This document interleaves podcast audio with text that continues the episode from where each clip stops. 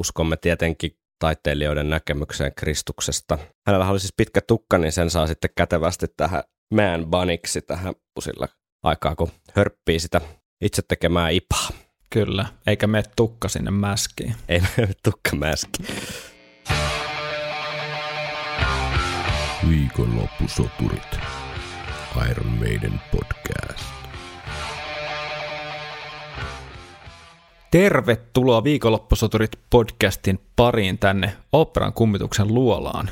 Kyseessä on siis ensimmäinen suomenkielinen Iron Maiden yhtyeeseen keskittynyt puheohjelma, jossa yhtyettä käsitellään fakta ja etenkin fiilispohjalta. Minun nimeni on Henri Seeger. Ja täällä on myös Tero Ikäheimonen. Toi ei vaan tuntunut oikealta. Terve Henkka. Lähtikö tästä Eikä... kohtaa tämä Bizarro World niin kuin takas raiteille? Terve Henkka Lainista. Kyllä, nyt back to normal. Miksi, tai siis, että nyt tässä on oikein erityisjuhlan paikka. Siksi sait kokeilla alkuspiikkaustakin ensimmäistä kertaa. Kyllä sä varmaan siellä al- alkupäässä oot jotain spiikkailla, etkö ole? Mä en tiedä, miksi Tää mä oon sitä ilo... tehnyt. Ei sitäkään ole mitenkään sovittu, että se pitäisi mennä näin. Mä oon vaan niin narsisti tai jotenkin haluaa omia se kaiken tilan itselleni heti alkuun tai jotain tämmöistä. Tämä on oikein ilon ja onnen päivä. Sadas jakso. Sadas jakso. Valitettavasti sitä juhlistetaan tälle erittäin, erittäin antiklimaattisissa tunnelmissa, eli jonkin sorti karanteenissa, eli äänitellään tätä etänä. Sä, sä olet vain hahmo ruudulla, mutta ei se mitään. Joo. Tässä on pientä flussaa pitää... nimittäin ollut, ollut päällä, päällä, niin tota, ei riskeerata levittämistä. Joo, meidän täytyy joku, joku ihan fyysinen äh, juhlallisuus järjestää jossain muodossa. Me, niin kuin... me, joo, pitäisi ottaa ainakin semmoinen juhla, juhlapotretti, semmoinen iloinen. Jos sen saisi otettua siellä Iron Maiden kivellä. Niin, niin, niin, kyllä, kyllä. No, mietitään sitä, mutta juhlallisuudet siirtyy nyt. Tämä on tämmöinen protestanttisen karuton tapa juhli sadatta jaksoa. Joo. Eikä tästä paitsi se ole ihan oikeasti välttämättä. Tässähän on ollut näitä, tämä jaksonumerointi ei ihan, ihan tota pidä paikkaansa, että oikeasti jaksojahan on aika paljon enemmän kuin sata. Varmaan kuin 110 jotain, jotain semmoista. Jep. Eli loppupeleissä ihan se ja sama. Mutta pyydettiin kuitenkin kuulijoilta äh, muisteloita sadan ensimmäisen viikonloppusoturit jakson parista ja kuunnellaan niitä tässä pitkin jaksoa, mutta muuten tänään olisi niin sanotusti tämmöinen ihan normi jakso, eli Dance of Death-albumin Montsegur-kappale on tänään käsittelyssä. Kyllä vain. Mm. Olemme siis neljänteen biisiin. Mm, kyllä. Onko kehosi ja mielesi valmis? Joo, on. On ja avoinna. Oho, sekin vielä. Se on erittäin hyvä, hyvä ominaisuus. Pit, koittaa pitää sen mielen semmoisena plastisena ja muovautuna. Kyllä. Mutta Kyllä nyt on äh, uutisjingle paikka, jos koskaan, nimittäin erittäinkin järeitä uutisia tarjolla. Ai että, tä, kyllä, tätä on koko viikon niin kuin meille, meille tota, tota, äh, tuputettu ja ihan syystäkin, mm. mutta kyllä tuolla niin kuin alkoi WhatsApp laulamaan aika iloisesti. Kun... Kyllä se WhatsApp-ryhmä yleensä, jos jotain Iron meidän henkistä tapahtuu maailmalla, niin se aika nopeasti sinne kantautuu. Mutta painetaan tuosta nyt jingle, se kuuluu asiaan.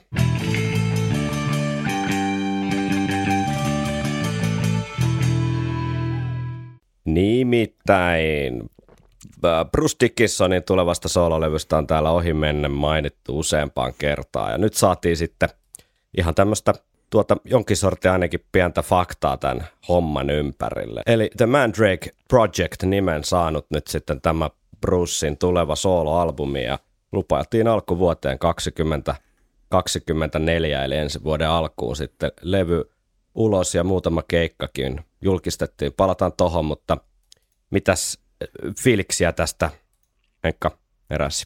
Kyllähän tämä herätteli, herätteli näitä tota, odottavia fiiliksiä jälleen, että öö, me varmaan soitetaankin tuossa pätkä, mm. mutta tässähän tämän uutisen tiimoilta julkistettiin myös vähän tämmöistä äänimateriaalia yhden tämmöisen, olisiko ollut jonkun storin tai Joo. Reelsin taustalla. Kyllä. Ja kuulosti mun mielestä aika jykevältä. Kuunnellaanko tota... itse asiassa tähän väliin? Se voisi olla aika Joo. hyvä, luonteva kohta ja jatkat, jatkat siitä sitten ajatusta. Kyllä. Mutta tämmöinen pätkä musiikkia kuultiin.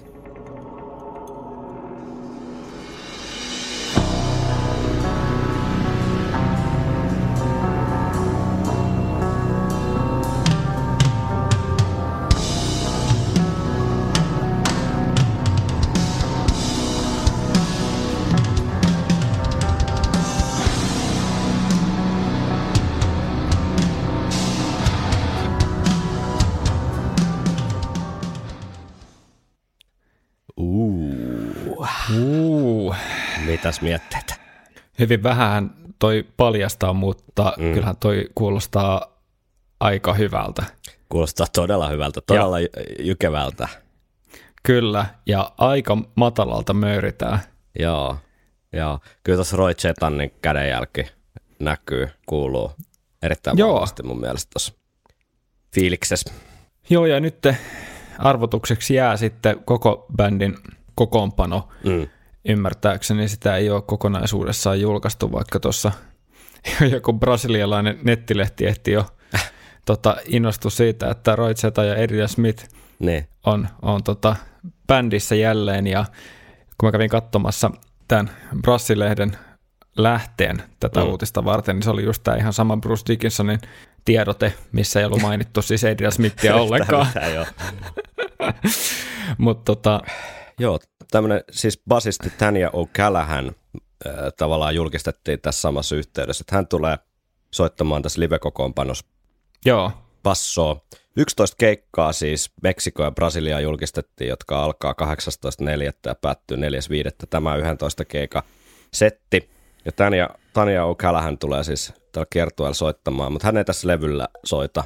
joo senhän, senhän vahvisti itse mun mielestä jossain. Joo, kyllä. Tania O'Callaghan on vähän tämmöinen niin kuin tällaisten, miten mä sanoisin kauniisti, mutta tällaisten niin kuin, äh, ehkä 80-luvulla niin kuin suosionsa huippupäivät nähneiden heavy-bändien tämmöinen hovi basisti suorastaan sanoi, että hän on Whitesnakein Dee Snyderin kanssa soittanut livenä bassoa ja sitten Toolin James Maynardin Pucifer-bändissä ja sitten mikä tässä ehkä tähän Bruce Dickinson yhteistyöhön on johtanut, niin tuossa taannoin kun Bruce veti tällaisia orkestraatiokeikkoja tuossa alkuvuodesta mm. 23, niin hän soitti siellä bassoa, eli varmaan sitten siitä on, on tota yhteistyö tuntunut Brucein kanssa ja yhdessä oleminen ja kemiat kohdanneet sen verran, että Bruce on sitten pyytänyt Taniaa myös tähän oman bändinsä soittamaan. Joo, ja jos mä oon oikein ymmärtänyt, niin kyseessä on tämmöinen John Lordin, nyt jo edesmennen John Lordin perustama tämmöinen Concerto for Group and Orchestra Aivan. konsepti. Kyllä, kyllä. Eli hän itse ei enää soittele näissä elävissä orkestereissa, mutta joo, näin on. Niin anyway, täältä tämä Tania O'Callaghan hän on sitten mukaan, mukaan tarttunut. Bruce Dickinson tässä tiedotteessa mainitsi, että levy on ollut minulle hyvin henkilökohtainen matka ja olen siitä hyvin ylpeä. Roy Chetta ja minä olemme suunnitelleet, säveltäneet ja äänittäneet tätä vuosikaudet ja on hyvin jännittävää, että ihmiset pääsevät viimein kuulemaan levyä. Vielä hienompaa on päästä tien päälle mahtavan bändin kanssa ja puhal- puhaltaa levy eloon lavalla. Eli odotukset on ainakin Brucein suunnassa kovat sen suhteen, että pääsee, pääsee tätä solomatskua sitten esittämään livenä. Ja täytyy kyllä myöntää, että ei tämä jotenkin tämä kaikki visuaaliikka, mikä siihen liittyy. Siinä nyt oli vaan käytännössä yksi kuva Bruceista, mutta se oli ihan hieno semmoinen sininen, sininen tota, taustavaloa vasten otettu tunnelmallinen foto. Olin kattovina, niin mutta siinä on samat kengät jalassa kuin tässä tota, The Future Past kiertueella tämä tämä Brucein esiintymisasu, että ne on ehkä kierrätetty sitten tähän ihan, ihan ekologista ajattelua. Mutta niin kuin tämä pieni... Eikö, niin, eikö Brucella ollut tanktoppi myös tuossa rundilla? oli, Ehkä oli, se on, etkä- se on niin. otettu varmaan jostain bäkkärikuvasta, jostain Instagram-kuvasta vaan. Eikö se niin ole vaan syvätty ja laitettu siihen? Se voi olla. Mutta tota, Mutta hei, niin, kuuma peruna. niin. Tota, mikä on sun veikkaus? Onko Adrian mukana kiertoilla? Kyllä mä lähden siitä, että se on. Kyllä mä lähden siitä, että se on. Siis mäkin lähden, koska mulla mul, mul on yksi perustelu sille. Mm, Tämä on häilyvä, mutta perustelu silti. joo. Niin tota, musta tuntuu, että se tykkää soittaa. Mm. Että se on niinku sellainen, sillä oli kuitenkin toi Kotsone-projekti ja, Jep. ja näin päin pois, ja ollut suht aktiivinen tuossa sävellyspuolessa esimerkiksi mm. sen jutsullakin. Ja musta tuntuu, että sillä niinku se soittaminen on, on semmoinen sama kuin vaikka Demurelle on niinku golfi. Niin, kyllä. Niin kuin, että se on enemmän kuin harrastus, että se on elämäntapa. Kyllä mä uskon, kyllä mä uskon tähän kans, kyllä mä uskon tähän, kyllä mä uskon tähän vahvasti tähän, että Adrian on mukana. Se on ehkä puolet niinku toivoo, toive, toive, toiveajattelua, mutta puolet kyllä ihan semmoista jotenkin uskoo si- siihen, että tota, se on hyvin luonteva jotenkin yhteistyö kyllä. Niin ehkä silleen päin, että se ei ihmetty, eh, ihmetyttäisi ollenkaan. Ei, Se, se melkein ei. ihmetyttäisi enemmän, että siellä olisi joku ihan randomi. Ja sitten ei kuitenkaan ole ihan niin kuin, mä en tiedä onko se sitten, argumentoiko se sitä Adrianin mukana olon puolesta vai sitä vastaan, mutta nämä keikkapaikat, mitä tuonne Brasiliaan julkistettiin ja Meksikoon mä katsoin, niin ne on semmoisia 4-5 tuhannen ihmisen niin kuin sisämestoi. Mm. Eli tämä ei ole ihan niin kuin tavastajaluokan produktio enää, toisin kuin joskus kun Bru- Bruce käynyt, käynyt tota Chemical Weddingin myötä stadissa, niin silloinhan ne soitti Tavastajalla ja tällaisissa keikkapaikoissa, mutta nyt, nyt niin kuin kyllä varmasti vähän isompi produktio on kyseessä. Mikä se oli sitten se hotelli, Aqua, hotelli Aquarius? Se on just samaa, samaa tota kokonaisuutta. Niin tota, tota, tota, se voisi puhua sen puolesta, että Adriankin lähtisi tohon niin kuin mukaan, että se ei ole ihan niin kuin, että siitä voisi jäädä jotain vähän hynkkääkin ja ei tarvitse ihan niin kuin, tiedätkö, limenvihreä skandikin niin kuin halvimmassa huoneessa asuu, vaan varmaan ihan mm. niin kuin puitteet kondiksessa. Niin kyllä mä, uskon, kyllä mä uskon tähän ja miehellä on kuitenkin vahva tausta tästä yhteistyöstä ja Mm. se vaan jotenkin se niinku kruunaisi. Ja olisihan siinä niinku markkinoinnillinen kulma myös, myös niinku varmasti ei haittaisi tavallaan tätä tausta, tausta tota, organisaatioa myöskään mainostaa myös Adrianin naamalta tätä tulevaa keikkaa tai keikkoja. Uskon tähän Joo. Vahvasti. Et tässä on, to, toki sitä vastaanhan to- on tietenkin äh, on ehkä se, että et, et, hän ei tuolla edellisellä soololevyllä ollut Se on, se on mukana. totta, se on Että- totta, mutta Brucehan ei kauheasti silloin niinku keikkailu sen tiimoilta, että, että tota, Niin, et se, se on myös semmoinen, että et mikä puhuisi sen puolesta, että Adrian voisi nyt olla mukana, että kun on kuitenkin tulossa selkeästi jonkin sortin kiertue. Mutta Joo. Toinen kuuma peruna on sitten tämä, niin sori, oliko sulla vielä tähän, tähän joku argumentti? ei. Toinen kuuma peruna on nyt sitten Suomen keikka, koska Brucehan lupaili, että se Suomeen tämä rantautuu tämä Mandrake Project kokonaisuus jossain kohtaa, ja jos nämä on sitten äh, huhtikuun puolivälistä toukokuun alkuun nämä nyt julkistetut keikat, niin mikä on sun ajatus tai veikkaus, mihin kohtaa Suomen keikat tai keikka mahdollisesti sitten ajoittuu? No siis mä en ihmettele, vaikka ne tuli, se tota, tulisi jollekin festareille, heavy-festareille. Niin, mutta jos, mietit taas Iron Maidenin aikatauluja, että, että mitähän ne meinaa puuhata. Aa, en mä laskenut sitä nyt ollenkaan Mm. niin kuin mukaan.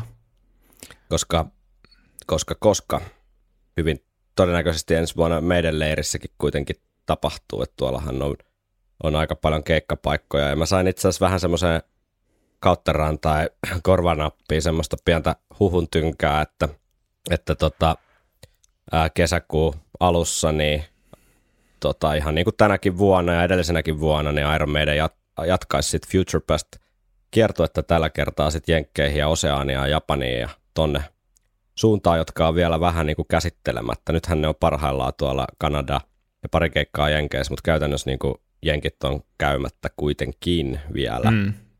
Ja täältä samasta, samasta tuota Viinin lehtien välistä tietoa tuli, että tota, ää, Ruselta niin kuin ensimmäinen sinkku kuultaisi marras-joulukuun tiennolla. Eli Oo, mahdollisesti jo kuukauden päästä, parin kuukauden sisään kuitenkin. Ja kiertue alkaisi sitten lopputalvesta kautta alkukeväästä jostain maaliskuusta eteenpäin. Ja nämä Meksiko-Brasilian keikat sopisi tavallaan tähän aika, aikatauluun siinä mielessä, että jos, jos Bruce aloittaisikin Euroopasta, eli nämä, että lisää keikkoja julkistettaisikin näitä nyt julkistettuja keikkoja aikaisempia ajankohtia. Eli esimerkiksi Aa. jostain helmimaaliskuulta aloittelisi Euroopasta tämän rundin ja sitten siirtyisi tonne väli ää, Etelä-Amerikkaa ja sitten joskus toukokuussa loppuisi se soolohomma, niin siinä olisi Mm. sitten vielä muutaman viikon breikki ennen kuin jatkuu sitten taas Iron Maidenin kiertuen, niin tämä voisi niin kuin natsaa näihin, näihin tuota sisäpiiri huhuihin, joita minulle suotti. Joo. Ja jos näin on, niin luulisin, että liput tulisi myyntiin tässä niin kuin pikkuhiljaa. Kyllä mä luulen, kyllä mä luulen, että sen sinkkujulkaisun myötä, eli varmaan kuukauden parin Totta. sisään, niin mä luulen, että siinä kohtaa julkistetaan se kiertue ja sitten ta- tarkka ilmestymispäivä tolle myös tolle levylle. Mutta tämä niin natsaisi tähän, tähän, tota, kyllä tähän kokonaisuuteen toistaiseksi tämä aikataulu. Tupakkia poltteleva trenssimies ö, Triplan parkkihallin alakerroksessa, joka mulle kertoi näitä huhuja, niin on toistaiseksi pitänyt ihan paikkaansa nämä tiedot, että uskotaan nyt tähän sitten. En kysy, en kysy mitään. Mutta tämä Mandrake-sanahan viittaa tähän ihan siis o- oikein olemassa olevaa kasvia, eli rohto mandrake tai alruuna suomeksi.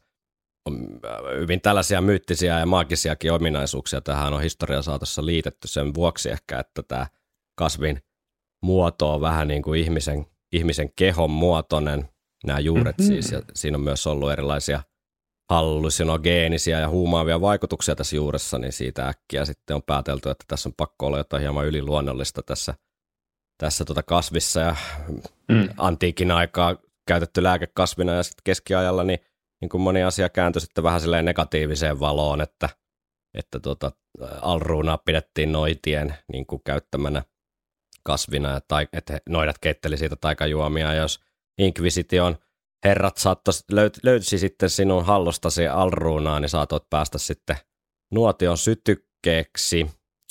Semmoinenkin ehkä se kuuluisin alruunaan tai mandrekkiin liittyvä tota, myytti on tämä, tämä että sitä, sen, jos sen niin kuin, veti maasta, niin sen uskottiin pitävän niin kovaa semmoista kirkuvaa ääntä, että se saattoi ajaa ihmisen hulluuteen.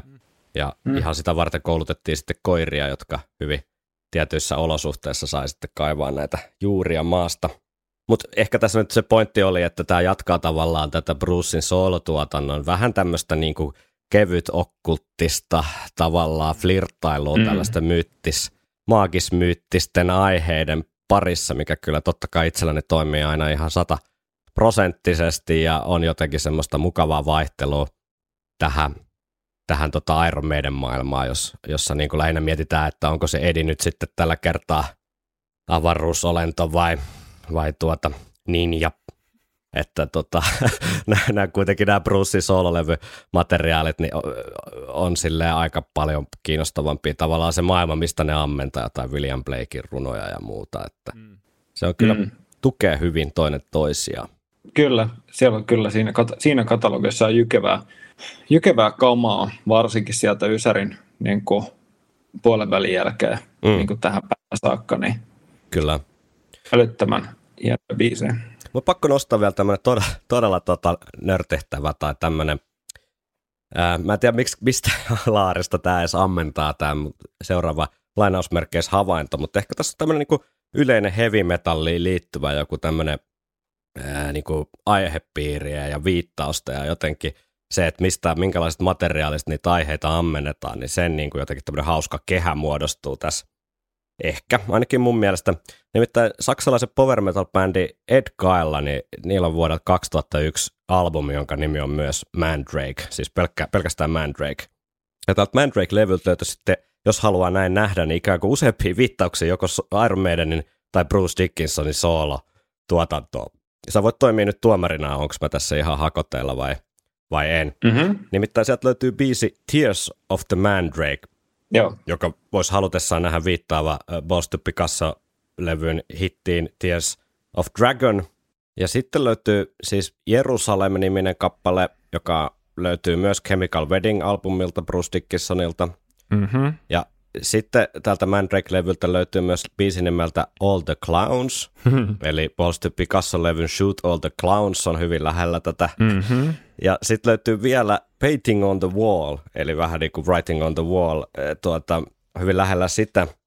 Niin tässä nyt ei varmaan sen kummempaa pointti ollut muuta kuin, että jonkinlainen tämmöinen viittausten kehä on tässä joko tahtomatta tai tahallisesti päässyt nyt syntymään sitten Ed Gein, Bruce Dickinsonin ja Iron Maidenin kesken. Niin ja sitten vielä tota, Tears of a Clown. Niin, no sekin vielä, totta, kyllä, kyllä, näin on. Että jostakin samasta sammiosta näitä sitten kai, kaivellaan näitä aiheita. Hauska knoppi kyllä. Ehkä se Bruce Dickinsonin levystä, siihen varmasti palaillaan sitten sitä mukaan, kun kuullaan lisää materiaalia, kun levy ilmestyy ja keikan myötä ja kaikkea. Että siitä tullaan kyllä kuulemaan tässä podcastissa vielä useaan otteeseen ja ehkä joillekin kyllästymiseen asti, mutta tämä kyllä, tämä kyllä sai odotukset nousemaan erittäin korkealle. Odotan innolla, mitä sieltä oikein tulee. Jep. Viikonloppusoturit. Pitäisikö ottaa pari tämmöistä palautetta vielä tähän niin väliin? viime jaksosta. Viime jaksosta tai aikaisemmista jaksoista ylipäätään. Kyllä. Nimittäin Pasi laittoi No More Liesiin täm, liittyen tämmöistä viestiä, siis viime jaksoon liittyen. Julkaisun aikaan asiasta oli minusta internetissä paljon keskustelua, mutta eh, nyt ei ollenkaan teidän jaksossa, eli Brucein äänen kireys. Se, mikä siinä minua on aina ärsyttänyt, että sinänsä melodiseen ja herkkään biisi on laitettu noin ylikireästi ja raakasti vedetty biisi. Brucen ääni on kuin ylikireä viulun kieli. Ehkä se ei nykyään niin pomppaa esiin, kun onhan se ikä tehnyt tehtävänsä, ja kieltämättä se ei nyt vuonna 2023 niin selkeästi pomppaa esiin kuin vuonna 2003. Muutenhan Bruce vetää biisi 5 kautta 5. Siinä oli, siinä oli siihen kertsiin siis, mun piti mainita siitä, että mun mielestä siinä No More Lies kertsissä Brucella on pikkasen niin kireähkön puoleinen se soundi, että se tuntuu, että se on jotenkin vähän niin kuin lähestymässä sitä seinää. Ja sitten mulla oli siitä joku kummallinen niin kuin ajatus tai lause, mistä sä et ollenkaan saanut kiinni tai jotain. Ja sitten sit mä tota, pod, tota jaksoa editoidessa, niin mä olin että mä otan tämän kokonaan pois, että tämä vaan niin kuin hämää kuulijaa, että kun tämä ajatus jää jotenkin niin, kuin niin kesken ja ilmaa ja sitten mennään jo eteenpäin. Mutta tota, sen takia sitä ei siinä mainittu sanallakaan, mutta onpahan nyt mainittu. Joo, onhan se intensiivinen osa, osuuskin kappaleesta – Mm. Kire, kireys pukee häntä. Veli on laittanut seuraavanlaista palautetta. Morosällit, kiitos hienosta podcastista.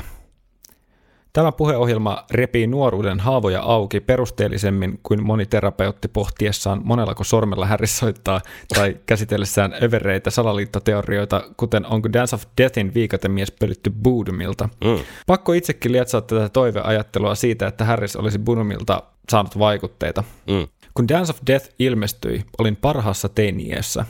Kuoleman teollisuuskaupungin yläasteen harmaksi asfaltoidulla pihalla ei juuri ollut muuta tekemistä kuin potkia kavereita kintuille rautakärkimaihareilla tai lauleskella meidäniä ja buudumia.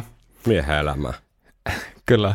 Meidänin Boodomin yhtäläisyydet eivät jääneet meidänkään jengissä huomaamatta, ja tätä mashuppia tuli hoilattua. Okei. Okay. Mm. Boodum julkaisi vihaisen Hate Me sinkunsa vuonna 2000, eli kolme vuotta ennen Dance of Deathia, johon Harris ilmiselvästi pölli Boodumilta muutakin kuin viikatemiehen. Mm. Eli tähän liittyy nyt joku klippi. Täällä on klippi, kyllä. Tuota, ää, veli lähetti meille ystävällisesti tämmöisen mash-upin, eli nimellä No More Hate, jossa tota, on sitten No More Lies ja tuota Hate Me yhdistetty. coming back to try again. Someday maybe I'll wait till then.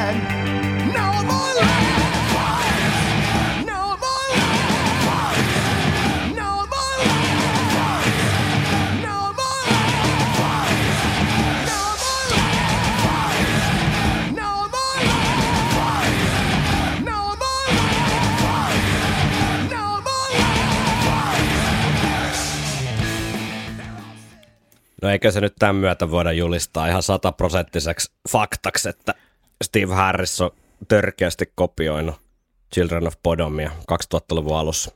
Kyllä. Ja tota, kyllä. Voidaan lähteä torille. Torille, kyllä, nimenomaan. Kuulit sen ensimmäisenä täältä. Tosin tämä on ilmeisesti jossain suomalaisen pikkupaikkakunnan nuorisotalon takapihalla todettu jo aikoja sitten, että me ollaan tässä auttaa, auttamatta myöhässä, mutta onpahan nyt käsitelty sitten tälle 20 vuotta myöhemmin tämäkin salaliittoteoria. Kiitoksia vaan tuota ve- velille. Se oli ilo soittaa.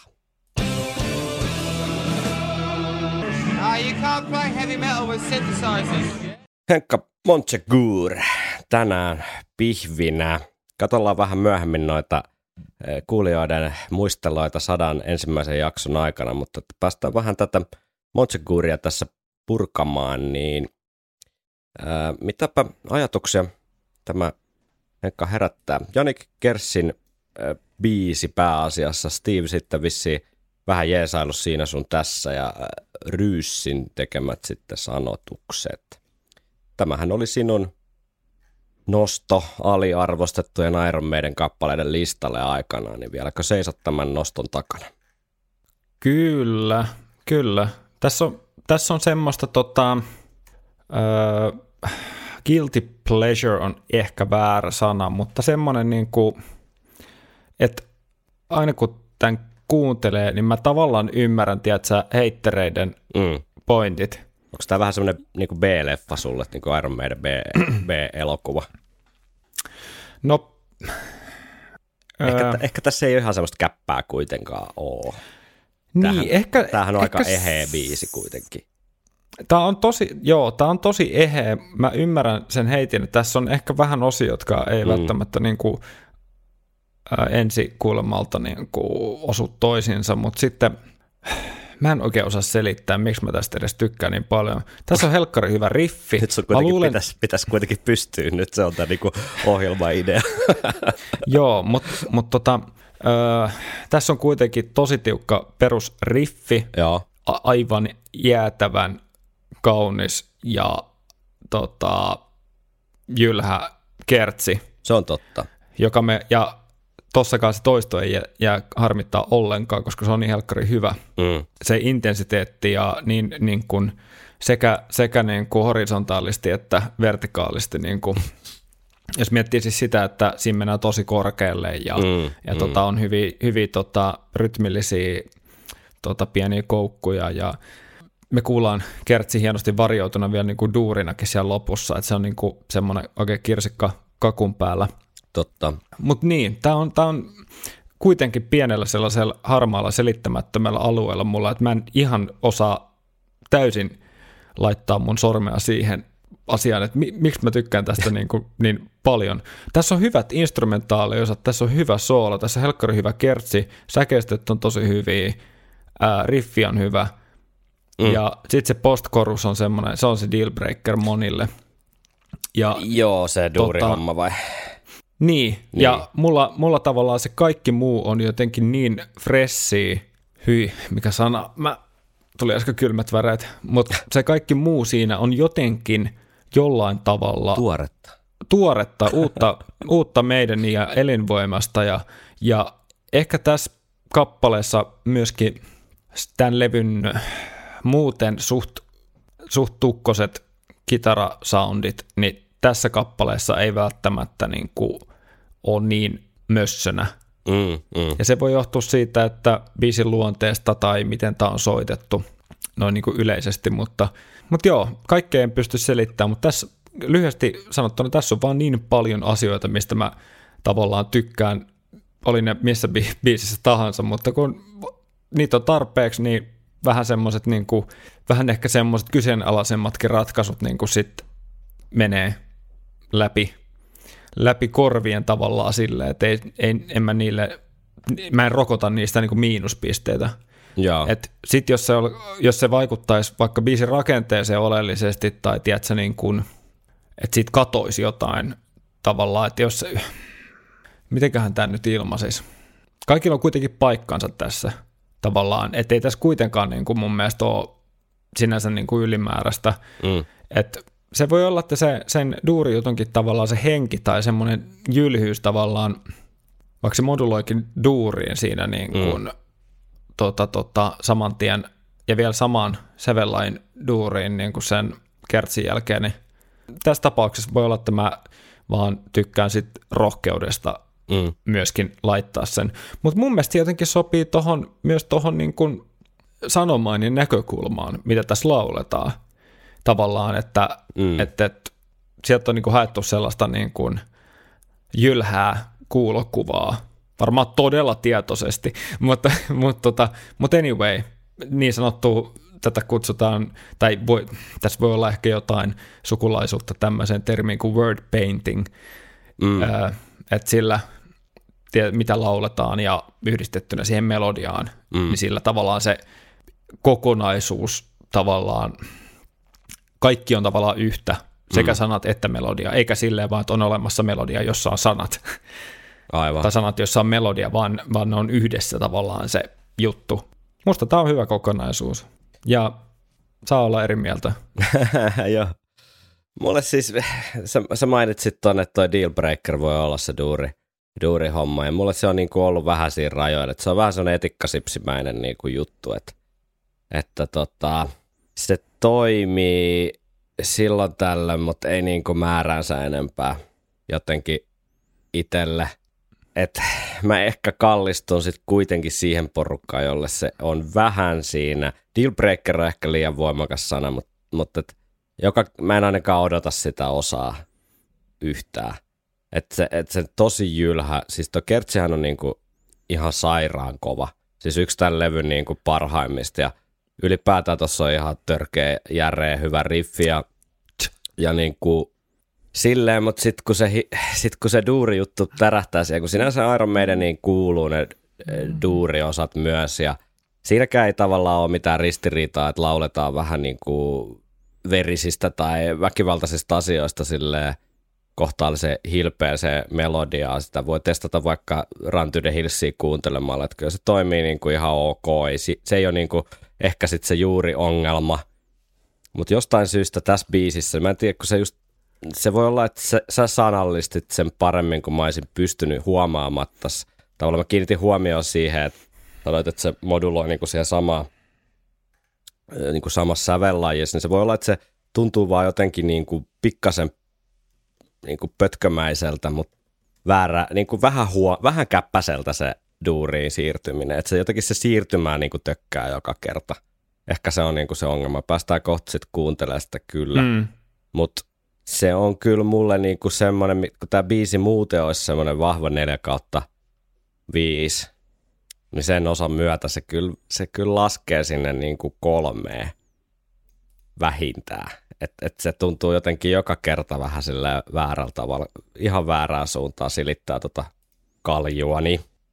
Mutta tota, Tämä itse aihepiirihän on ihan mielenkiintoinen tässä kappaleessa. Mä, se voi olla se, että se liittyy siihen, että mä oon erittäin suuri Gabriel Knight tota, pelien, seikkailupelien fani ja Gabriel Knight kolmoses Blood of the Sacred, Blood of the Damned vuodelta 1999, niin pyörittää näiden vähän samoja aihepiiriä parissa. Eli tämä Motsikurhan on tällainen niin kuin linna Etelä-Ranskassa tai linnoitus myös sen käsittääkseni sen kunnan tai kaupungin nimi, mutta joka tapauksessa ja – se tarinan ydin, mistä tässä nyt lauletaan, niin on nämä kristinusko lahko katarit saisit jossain vaiheessa katolisen kirkon vihat niskaansa he nimenomaan asu tuolla Etelä-Ranskassa ja oli niin kuin, tai vahvin alue oli siellä myös muualla, muualla tota Välimeren alueella, mutta ää, tota, heillä oli erittäin vahva tällainen dualismin ajatus siitä, että on itse asiassa – ikään kuin kaksi e, tällaista jumalolentoa tässä kristinuston mytologiassa, eli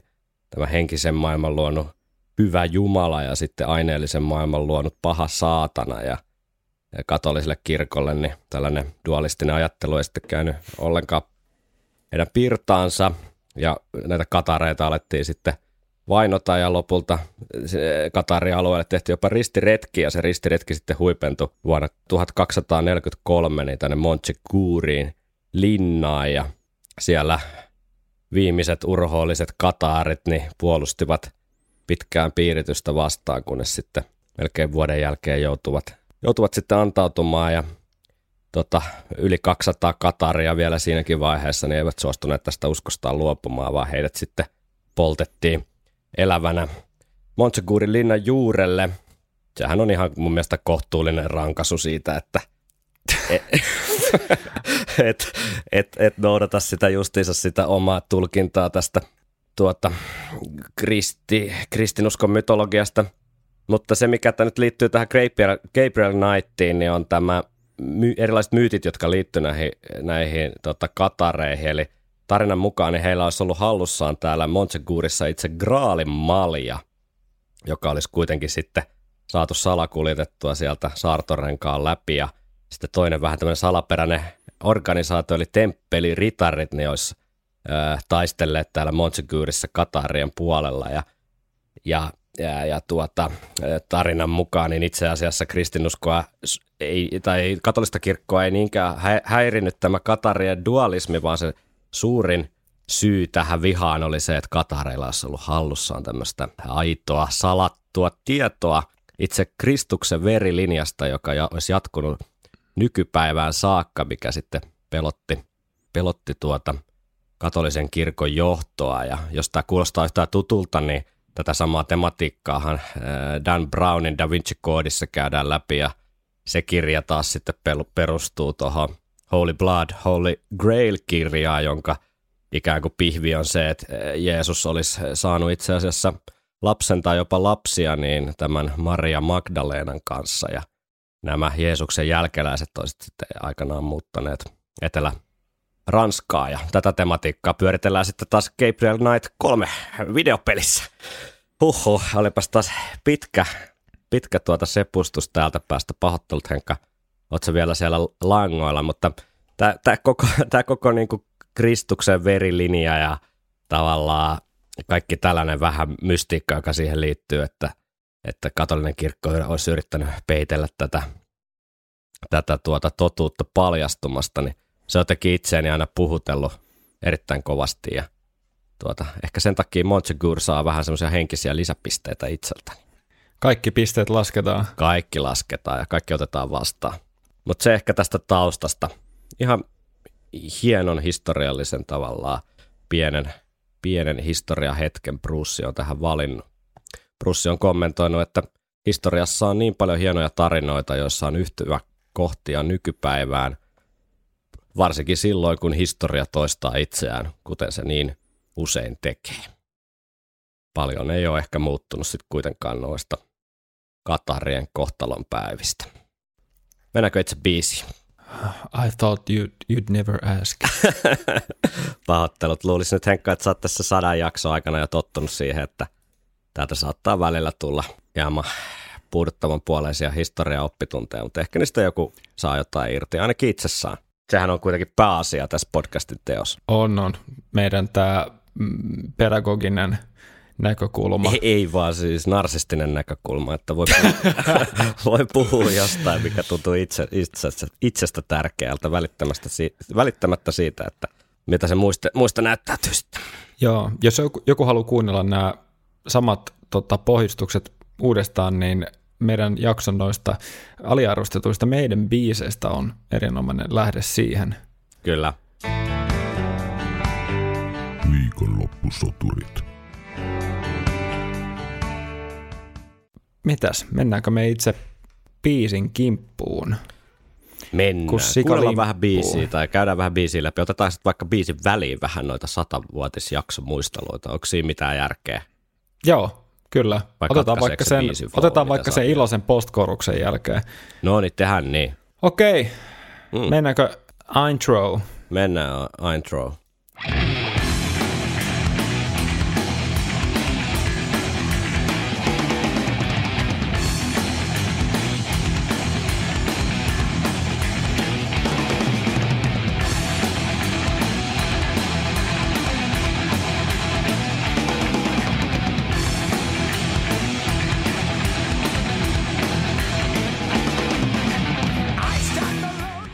Onhan toi nyt raju. Siis toi basari ja basso potkii tykyty, tykyty, tykyty, tyky. Mm. Siellä on hieno ja toimii tosi hyvin unisonossa toi tuommoinen oktaavistemma sinne tulee sen 12 jälkeen. Mutta kaikessa yksinkertaisuudessaan niin val- vallan mainio riffi. Tuommoinen mm. niinku, ei mikään maailman paras, mutta hemmeti toimiva. Ja, ja toi poljento mun mielestä tota, Olisiko tässä ollut jotain vähän samaa Fallen Angelin kanssa? On, on, on, on, ehdottomasti. Joo, kyllä tämmöistä vähän niin kuin hevimpää meidän, niin, niin ei sitä haittaisi, vaikka sitä olisi pikkasen, pikkasen tiputeltu tota, useamminkin tänne 2000-luvun tuotantoon. Että ei se, että jos olisi pelkkää tätä, niin sitten se ehkä löytyy parempiakin bändejä sitten tavallaan siihen tarpeeseen, mutta tämä on niin kivaa mm. maustetta ja tavallaan voisi olla vähän enemmänkin siellä täällä sopivissa kohdissa ripoteltuna. Joo, ja sitten tuommoinen ajava kolmijakone, niin kuin, tai, tai mikä kolmimuunteinen tota, riffi. Mm. Siinä on jotain maagista, siinä tota, takata, takata, takata, takata, mm. mikä tietenkin paljon niin kuin sukuu tuolle shuffle jutulle, niin kuin tällaista jytä, tukku, tukku, tukku, tukku. Mm. Niin, niin, siinä on jotain alkukantasta, että se saa heti niin kuin pään nyökkimään ja, ja tota, sarvet, hevisarvet ilmaa. On ja on, siinä on jotain semmoista kyllä väkivaltaista myös jollain tapaa, että se kyllä aloittaa tämän biisin tavallaan oikeanlaisella tunnelmalla. Heti. Joo, se oikein, se niinku vyöryy. Että tässä ei ole niinku välttämättä onnellista loppua tässä tarinassa. Joo, nimenomaan. Tässä, niinku se, tässä niinku nähdään, tiedätkö, ne maailmanlopun joukot, jotka on tulossa saartamaan. Kyllä. Eikä sille niinku voi tehdä mitään.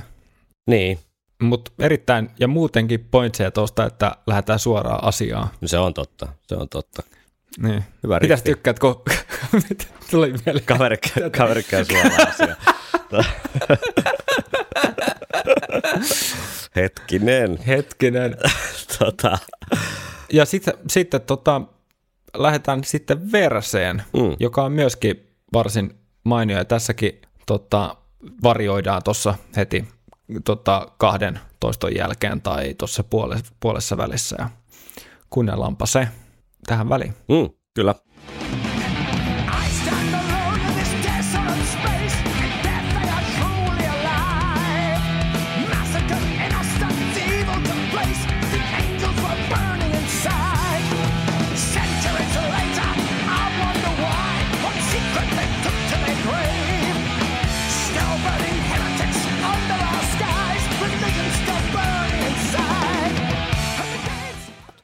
Ai, että toi kertsi lähtee tosta hienosti. Joo, ja loppuun.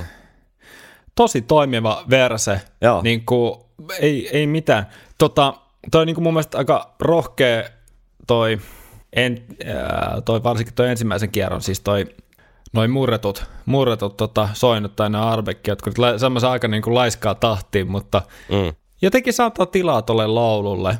Ja, ja sitten kun se muuttuu intensiivisemmäksi siinä puolen välin jälkeen tota osaa. Ja niin se on hyvä, että siihen saadaan niin kuin siihen muuten tavallaan semmoiseen toisteiseen ö, säkeistöön, niin saadaan kivaa vaihtelua. Mm. Ja, ja sen vaihtelun kruunaa ne värsyyn loppuun ne, ne koukut tai ne tota, iskut siellä. Mm. Se on yksi osa syy myöskin, miksi kuulostaa niin helkkari hyvältä, kun se lähtee sinne sen toisen, toisen tota, toisten iskujen jälkeen sinne tota kertsiin. Mm, totta, joo.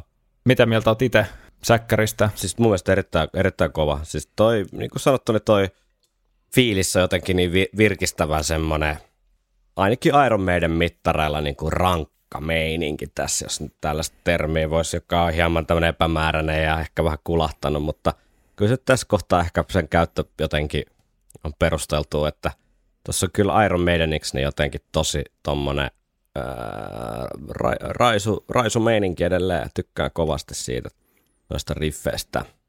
Raju. Raju, kyllä. kyllä. Hienosti toi jotenkin toi, toi kertsi nimenomaan lähtee jotenkin ihan täydellisesti tosta liikkeelle ilman mitään sit kummempia kikkailuja. Mm. Meininki on tosi, tosi niin kuin vahvaa tähän asti. Meidänkin. Meidänkin.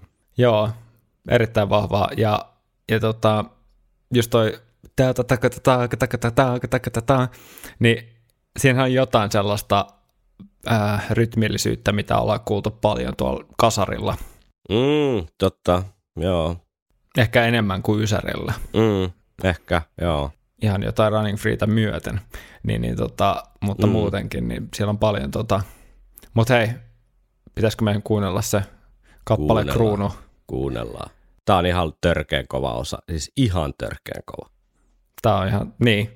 Yksi tämän levyn niin kuin huippu, huippuhetki tämmöisestä niin kuin yksittäisten osien tasolla.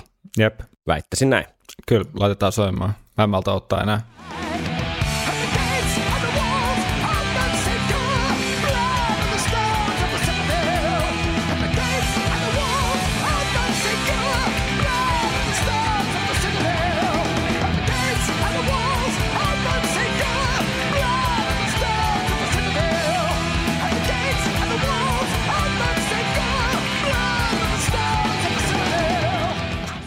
Hokema kertsi toki, mutta ei haittaa mua ainakaan yhtään. Että okei, ehkä siinä olisi voinut, tiedätkö, vaikka joka neljännellä kierrolla ö, sitä lainia olla sitten joku, joku eri variaatio siitä, mutta, mutta et se on, toi on ihan väkevä, väkevä toi itse laini, niin ei siinä, siinä tota sinänsä mitään vikaa.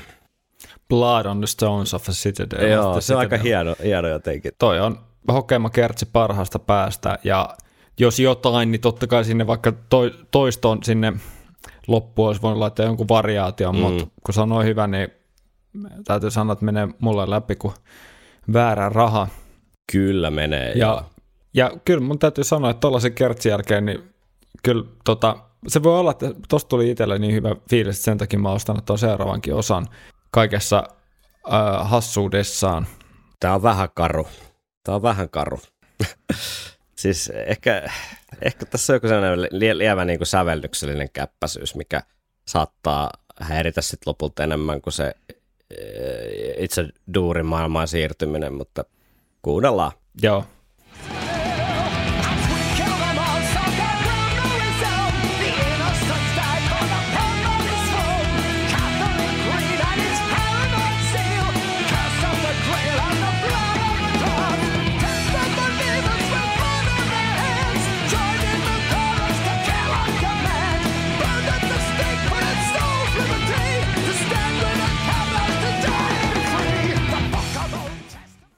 Mm, ehkä tuo on vaan vähän tylsä osa sitten jotenkin se tausta menee vähän siihen niin kuin mitään sanomattomaan osastoon, että soitetaan ne soinut sinne soimaan ja ehkä toi melodiakaan ei ole kaikkein niin kuin ikimuistosin. Ja sitten kun se laulu vielä seurailee sitä kitaramelodiaa yksi yhteen, mikä sinänsä on yksi meidän työkalupakin niin kuin palanen ja tehokeino siinä, missä, missä moni muukin. Te, niin kuin sen Joo. perusteella ei nyt voi niin kuin ketään tuomita, mutta tuossa ehkä vähän liian monta tavallaan vähän semmoista kaksi kautta viisi juttua niin kuin samaan osaan, niin sitten se kokonaisuus ei ole ehkä se kaikkein väkevi joo, niin kuin omaan makuun. Joo, mä ymmärrän, miksi, miksi ajattelet noin ja miksi moni ajattelee noin. Ja mä niinku itekin kuulen kyllä sen hölmöyden. Siinä on myös aika sellainen tota, vähän semmoinen virsimäinen tai semmoinen, mm. tiedätkö, niin kuin gregoriaaninen sointi. Mm. Ja se voi olla, että semmoisen, tiedätkö, intertekstuaalisuuden takia mä, mä jotenkin niin kuin vaan jollain syvällä tavalla niin kuin arvostan tällaista todella niin kuin paneutumista Mm. tota, tähän sävellyspuoleen, koska sitähän ihan varmasti Jani Kerso on ajatellut tuossa Ihan varmasti, kyllä. tuossa tota, semmoinen, mitä tuosta tulee mieleen, että ehkä se myös hämää, se, se että se pysyy samassa sävellaissa, ja sitten se, että se, mua ehkä enemmän, mä kiinnitän itse huomioon kuin siihen, että se muuttuu duuriksi, niin siihen, että se poljento jatkuu samana, Mm. niin semmoisena, mm. että et siinä, on, siinä on kuitenkin se äänimaailma, harmoninen äänimaailma on ihan eri, ihan eri niin kuin, on tavallaan ihan eri motiivit ja ihan eri tilanne kuin siinä vaikka versessä, tai ihan eri niin kuin se tunnelma, mm. niin tavallaan ehkä sillä, ehkä sillä olisi voinut pelaa sillä sellaisella niin kuin rytmillisellä, jotain uutta tarjota myös niin kuin rytmillisesti. Se on muuten ihan totta, tai, joo. tai, sit, tai sitten merkata enemmän niitä, niin kuin, sä sanoitkin, että siinä on ne pitkät kitarat, Mm. ja tota, tavallaan, että rummut olisi voinut merkkaa niitä vaihdoksia jotenkin enemmän, tai jotain vastaavaa, että sitten olisi tullut enemmän, vielä niin kuin, Joo. jotenkin, jotenkin finessimpi tavallaan siitä taustastakin, koska mm. Mm. lähtökohtaisesti, vaikka toi melodia niin kuin on tollainen, niin ei toi niin kuin todellakaan, niin kuin, toi ei huonoimmasta päästä. Ei, se on kuitenkin tosi ei. sellaista jylhyyttä, että se se tavallaan ehkä se, mihin se kaatuu, on sitten se, sen homman niin kuin tavallaan se pohja, Mm. mikä niin kuin, mikä, mi- si- si- siitä pohjasta puuttuu tavallaan semmoinen, tiedätkö, persoonallisuus. Mm. Että se, siinä rumpali jatkaa vaan samalla niin kuin, tavalla, niin, niin kuin, jos mun on pakko jotain tästä niin kuin sanoa myös, myös vähän niin kuin objektiivisella tasolla, Mm. niin ehkä just se, että sinne ol- olisi voinut jotain muutosta sinne taustalle tehdä tuossa. Se olisi voinut tehdä enemmän oikeutta tolle, ja tuo olisi voinut olla ehkä pikkasen lyhyempi. Tai sitten voi tuo olisi olla. voinut tulla siellä lopussa. Niin, se voi olla, että noilla pienillä asioilla niin munkin nurinat olisi ollut kuitattu. se on aina, aina, niin kuin, aina biisiä, kun analysoidaan, niin tämä nyt on vähän enemmän oma näkemys kuin mikään fakta, mutta Mm. musta tuntuu, että se yksikin osa tekee tosi paljon sille koko kappaleen, niin kuin, koko kappaleen sulattamiselle tavallaan, kuten me ollaan huomattu. Meillä Mm. on tullut monta biisiä vastaan, missä jo, jommalla kummalla meistä on vaikka yksi osa, joka vähän niin kuin, tiedätkö, yksi mätämuna tota, tuhoaa koko korin, Niin. tai miten, miten se kääntyy suomeksi, niin.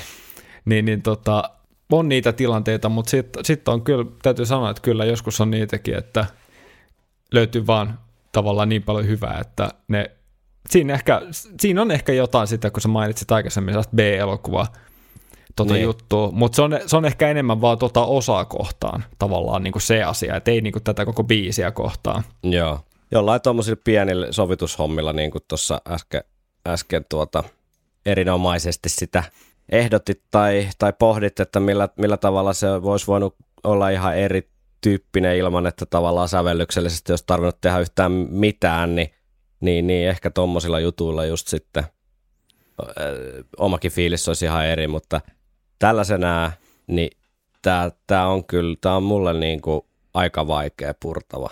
Tämä on aika vaikea.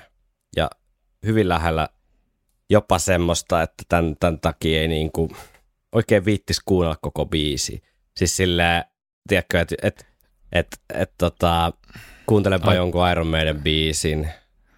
Ja sitten jos Montsegur alkaa olla siinä niin kuin liipasimella ja sitten siinä on niin kuin vieressä Dance of Death, niin on silleen, että mä kuuntelen mieluummin tuon Dance of Deathin, klikkaan sitä tai painan kaukosäätimestä sitä, koska siinä ei mikään vituta, toisin kuin tässä. Ai että, I, I pity you. Ai piti juu, mutta siis mm, nämä on näitä, nämä on näitä välillä. Nämä on näitä välillä. Kaikille, kaikille on omansa. Mm, kyllä. Mutta jos mennään iloisempiin asioihin, niin tässä on muitakin osia, niin mutta on. Pitäisikö me ottaa niitä kuulijaa muisteloita, ottaa pieni tämmöinen sadannen jakson hetki tähän väliin ja jatkaa sitten Monchigurin parissa. Mä Kyllä. tiedä, onko tässä niinku kuuntelun kuulijan kannalta hirveästi järkeä, mutta tällä me nyt ajateltiin tämä asia hoitaa sitten tällä kertaa. niin, ja siitä saa laittaa palautetta sitten sadanteen ensimmäiseen jaksoon. Can't play heavy metal with synthesizers. Heikka, joskus alkupäässä podcastia me puhuttiin, että sitten kun tulee sata jaksoa täyteen, niin me mennään äänittämään sadas jakso Edis baariin Portugaliin, mutta näin ei nyt tällä kertaa käynyt, vaan ollaan ihan täällä samassa kellari murjussa kuin joka hemmetin viikonloppu tätä ennenkin ja kaiken lisäksi flunssassa, että ei tämä nyt kyllä ihan mennyt niin kuin pienen pojan haaveet, ei, ei, ei toteutuneetkaan. Sitä Joo, ollaan. Jouduttiin kotiin palaamaan. Kyllä. Tota, Mutta jos miettii positiivisia, niin kuin mulla on tosi epätavallista ajatella, niin Mm.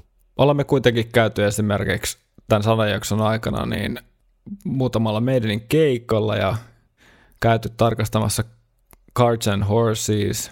Mm. Ja äh, Janni Kers on nähnyt meidän virallisen tota, merkkupaidan. Kyllä.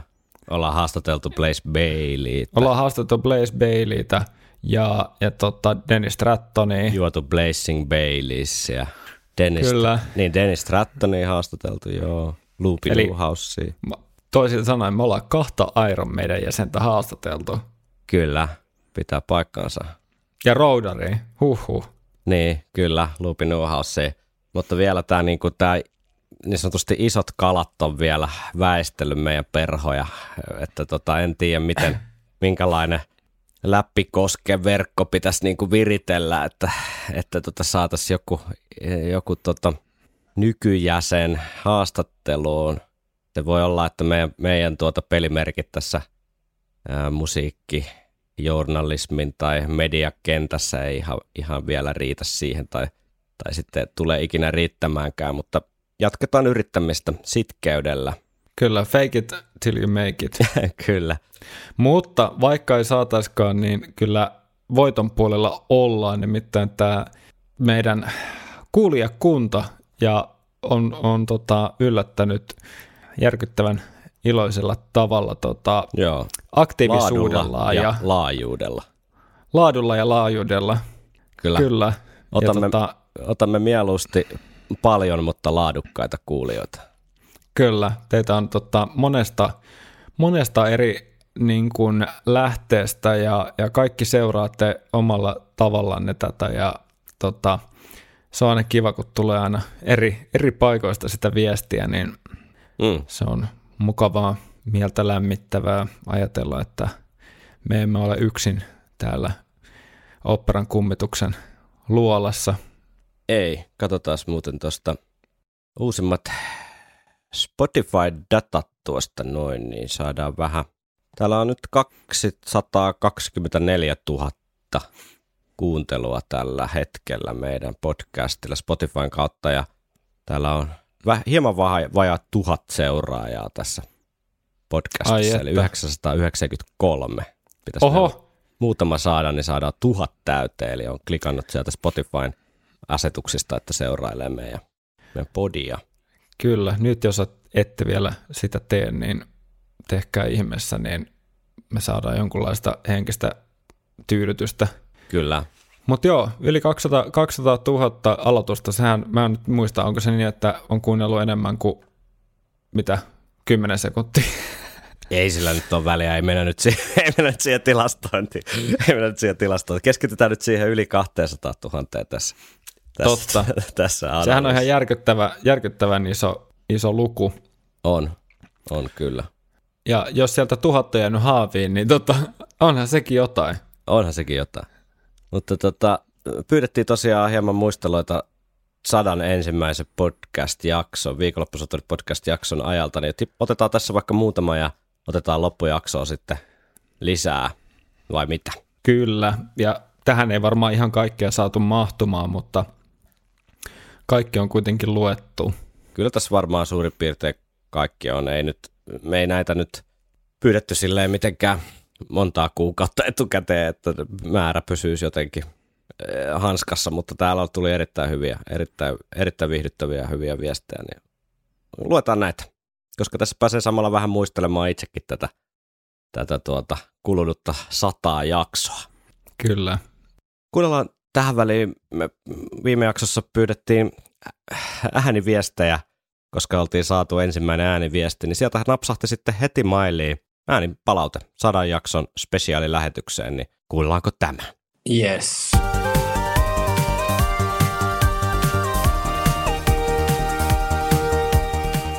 Se on nyt kuulkaa sillä tavalla viikonloppusoturit, että teidän podcastillänne ja yleisellä meidän henkisellä tunnelmoinnillanne ja asiaan perehtyneisyydellänne on ollut aivan arvaamattomia seurauksia.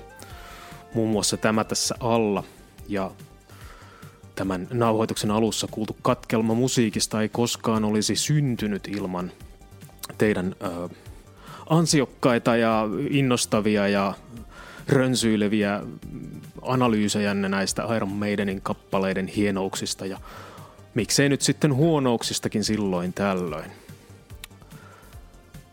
Olen itse ollut aina hyvin detaljiorientoitunut ihminen, mutta täytyy sanoa, että Henry Segerissä olen löytänyt ö, tämän detaljeihin paneutumisen yli papin, joka ylittää kyllä näissä kenties vankemman teoriapohjansa takia kaikki omat aiheeseen pureutumisen. Niin. Mutta en minä nyt sano tässä sen enempää. Kiitoksia teille näistä sadasta tai yli sadasta jaksosta ja onnea nyt tähän sadanteen jaksoon, jota, jossa tämä ehkä kuullaan hyvin todennäköisesti, mahdollisesti ei. Ja tuota, eipä tässä sen kummempaa. Odotellaan niitä seuraavaa sataa jaksoa. Kiitos. Mahtavaa, kiitoksia. Ja tästä lähtee Henkka, sinun tittelisi on detaljiin, detaljeihin paneutumisen ylipappi, vai mikä se? mikä se? Mä kirjoitan tuon CV, CVhen. Joo, loistavaa. Ei tota, vitsi. hieno, hieno synthwave-henkinen tuota, Kyllä, ja siellähän se no-braineri, siellä. no-braineri siellä taas. se niinku- no taas vaan kummittelee. Aikaa. Ei vitsi. Ihan mahtava. Mä tykkäsin myös tästä paneutumisesta tuohon tota, palautteen muotoon, miten tuolla koko ajan pauhasi taustalla toi Kyllä, kyllä. Se oli, biitti. se oli, se oli hienosti, hieno kokonaisuus. Kiitos, kiitos palautteesta. Tota, välillä, mun täytyy pakko, pakko kommentoida pikkasen, että välillä kun täältä luolasta könyä ulos takaisin tuonne päivän valoon, niin aina silloin tällöin tulee ehkä mietittyä, että mitäköhän tuli taas sanottua ja, ja tota, tota, mukava kuulla, että se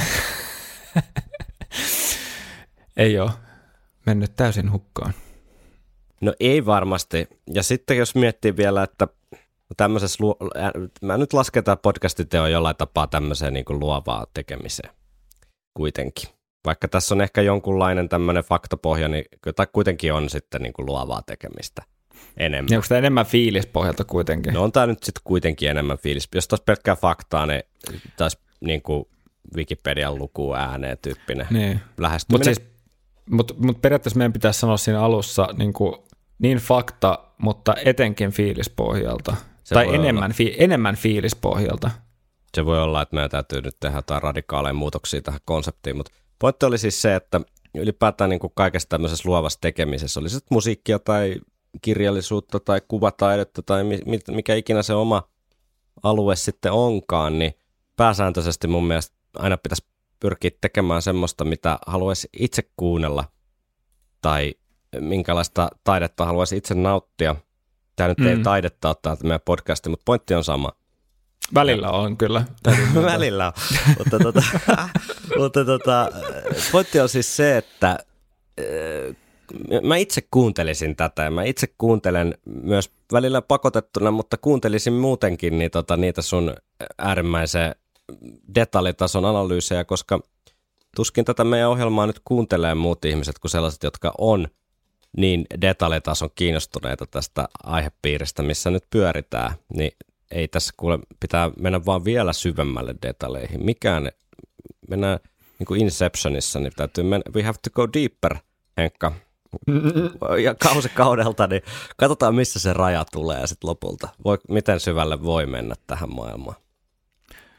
Kyllä, mut, mut, e, mutta, mutta tota, täytyy sanoa, että teikä, teikäläisen, teikäläisen pohjatyö ja tämmöinen, tiedätkö, niin kuin tekevät, sun tekemät tukevat raamit ja kontekstit tavallaan näille jaksoyksiköille, niin ei, ei niin kuin ole paremmasta väliä, että et, tota, tota, et kun on hyvä, hyvä pohja rönsyillä, niin, niin, niin sieltähän ne, Ja tähän ne alruunat sitten kasvaa sieltä maaperästä.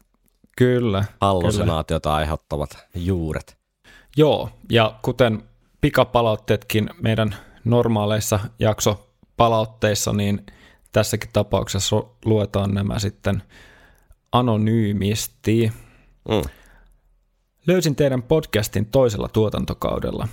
No Prayer for the Dying-analyysit olivat timanttia. Johtaja varmaan siksi, että se oli minulle sellainen syvällinen tutustuminen bändiin. Eka keikka ja sen jälkeen on meidän lasit pysynyt päässä. X-Factor oli myös viihdyttävää kuunnella. Perjantai käynnistyy mukavasti, kun kuuntelee Doctor Doctor ja siitä suoraan podcastiin. Loppuun meidän lopetus Monty Python tyyliin. Oho, aika kova. Jokainen jakso on ollut timanttia ja satunnaiset vieraat ovat kruunanneet ohjelman. Ai niin, sokerina pohjalla biisit Kaljasuu ja The Yo Man. Mm. Nyt ei ole uutta tuotantoa hetkeen tullut. Tässä on ollut siellä tuota, luovassa päässä niin hieman muunlaisia musiikillisia kiireitä, niin ehkä, mutta ehkä joku päivä taas viikonloppusoturit duokin aktivoituu, ken tietää.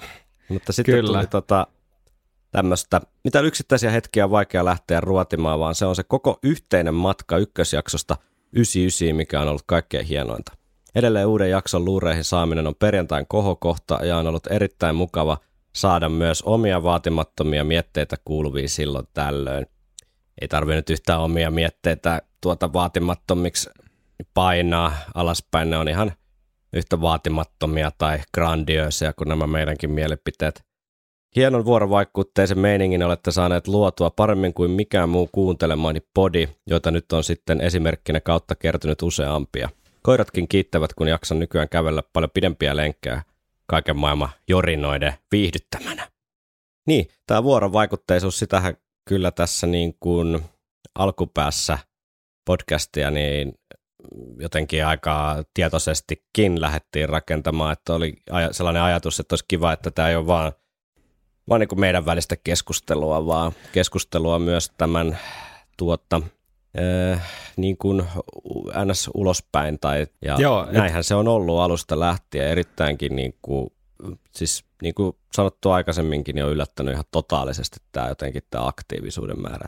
Ehkä tämmöistä niin kuin Iron Maiden aiheesta foorumia nyt, kun Rautaneito esimerkiksi keskustelupalsta, niin verrattuna niin kuin aktiivipäiviin, niin on hiljentynyt ihan radikaalisti ja ehkä semmoista niin kuin jotain foorumia ei hirveästi tällä hetkellä ole, niin se voi olla, että sekin näkyy tässä, että, että meidän suuntaan sitten ihmiset haluaa keskustella ja kertoa niitä ajatuksia näistä erittäin tärkeistä aiheista, kuten Iron Man. Kyllä. Iron tärkeä, ja, tärkeä ja ajankohtainen. Tärkeä ja ajankohtainen, joo. Tota, mut, joo, kyllähän se yllätti tämä aktiivisuus molemmat, mutta vielä kun miettii, että kuinka varhaisessa vaiheessa se niin kun keskustelu kirvottui jo ihan niin kuin siellä ihan, ihan tota ensimmäisenä kuukausina tai jopa viikkoina, mm. niin se on enemmän teidän ansiota kyllä kuin meidän. Kyllä näin on. Tailgunner-jakso ja vahingossa löytynyt Tailgunners-leffa. Ei näkynyt lentokoneita. Siitä on tullut aivan mahtava inside kavereiden kesken aina kun biisistä tulee puhetta. Noin muutenkin No Prayer for the Dying-levyn perkuu oli ehkä parasta antia tähän asti. Täytyy kyllä sanoa, että tuota, erittäin, erittäin hieno homma, että jos on semmoinen kaveriporukka, jossa tasasi väliä jo puhutaan Tail Gunner-biisistä, että aina kun biisistä tulee puhetta, silloin on niin kuin kaveriporukan laatu on kohdillaan, jos Tail Gunner nousee useamminkin kuin kerran elämässä keskustelu. Sitten tämmöistä suosikkihetki on edelleen kenties ikuisesti Wildest Dreams-jakson pätkä ajassa 01.09.23 eteenpäin. Mutta jokainen voi sitten käydä itse kuuntelemasta. Mutta vakavammin pohtien Dance of Deathia tai oikeastaan mitään muutakaan Iron Maiden levyä, Samuelin Timea ja Sevetsania lukuun ottamatta. Ei kuuna, kiinnosta kuunnella yhtään, mutta teidän pohdintojanne niistä kyllä. Eli Podi tarjoaa miellyttävän ja mielekkään metatason näkökulma bändiin, jonka teiniaikainen dikkailu loppui itsellä jo 25 vuotta sitten. Tämäkin aika mielenkiintoista, että tätä voi siis kuunnella myös ilman, että tykkää tai ylipäätään kuuntelee ikinä näitä biisejä, mistä täällä horistaa tuntitolkulla. Siis meillähän on ihan järjettömän iso tota, uusi segmentti, mm. potentiaalinen segmentti tuolla Kyllä, jossain. selvästi. selvästi. Entiset, entiset Iron Maiden dikkailijat. Niin. Sitten kun, sitten kun tulee ensimmäinen palaute, että ei ole ikinä kuunnellut Iron Maidenia, mutta kuuntelee meidän podcasti uskollisesti joka perjantai, niin sitten ollaan saavutettu jotain hienoa. Jotain suurta. Kyllä. No Prayer for the Dying-levyn kausi oli ensimmäinen, jonka kuuntelin kokonaan, koska kyseessä oleva levy on ollut itselle aina rakas, vaikka se ei niihin suosituimpien yleisen mielipiteen mukaan kuulukaan. Mm. Samoihin aikoihin ostin myös levyn orkkispainoksen käytettynä vinyylinä, vaikka olin sen jo 90-luvun alusta cd omistanut. Käsittelitte levyn hyvin ja olin tyytyväinen. Paras tähän mennessä kuuntelemani jakso on kuitenkin ollut mielestäni Blaze Bailin haastattelu. Hoiditte homman rautaisella ammattimaisuudella ja itse Mr. Baileykin itse Mr. Baileykin tuntui olevan tyytyväinen haastatteluun ja esittämiin kysymyksiin. Up the Irons. Mm, se oli kyllä hieno, hieno kokemus. Joo, se, oli- se oli, mutta täytyy sanoa, että kyllä se oli ehkä myöskin semmoinen, mitä ei varmana ykkösjaksoa äänittäessä oltaisi osattu arvata. No ei, ei. Et Ei tota, kyllä. ja, ja vielä ennen kuin luetaan noin pari vikaan tähän väliin, niin tota, muutenkin, tästä on mainittu kyllä, tai mä oon maininnut muutamankin kerran, mutta meillä oli joku, joku outo, outo tota, oudon hyvä ajoitus, että muutama kuukausi meidän aloittamisen jälkeen niin alkoi tulla näitä meidän uutisia, niin kuin Niin, oikeita meidän uutisia, ja näistähän ei ollut mitään ennakkopaavistuksia tai mitään, että eikä tätä aloitettu tavallaan silloin, kun meidän yhtäkkiä alkoi olla taas tapetilla uudestaan, vaan aloitettiin ihan tyhjästä ja tota, huvikseen, ja sitten yhtäkkiä tämä meidän, ää, meidän moottori tavallaan, tiedätkö, käynnistettiin uudestaan, Joo, kyllä. Niin kuin kovempaa kuin pitkään aikaa ehkä. Kyllä, ja sitten tässä tulee vielä levy tuli Brusen hommat tähän ja kaikkea, niin tässä on kyllä jotenkin sattu ikään kuin ihan ok saumaa toi, toi startti siinä Joo. Joo. mielessä. Sitten täällä tuli yksittäinen lempihetki, oli The Writing on the Wallin ensikuuntelun Samurai Eddie. Myös X-Factorin suolistus oli hieno matka ihmismielen syövereihin. Joo.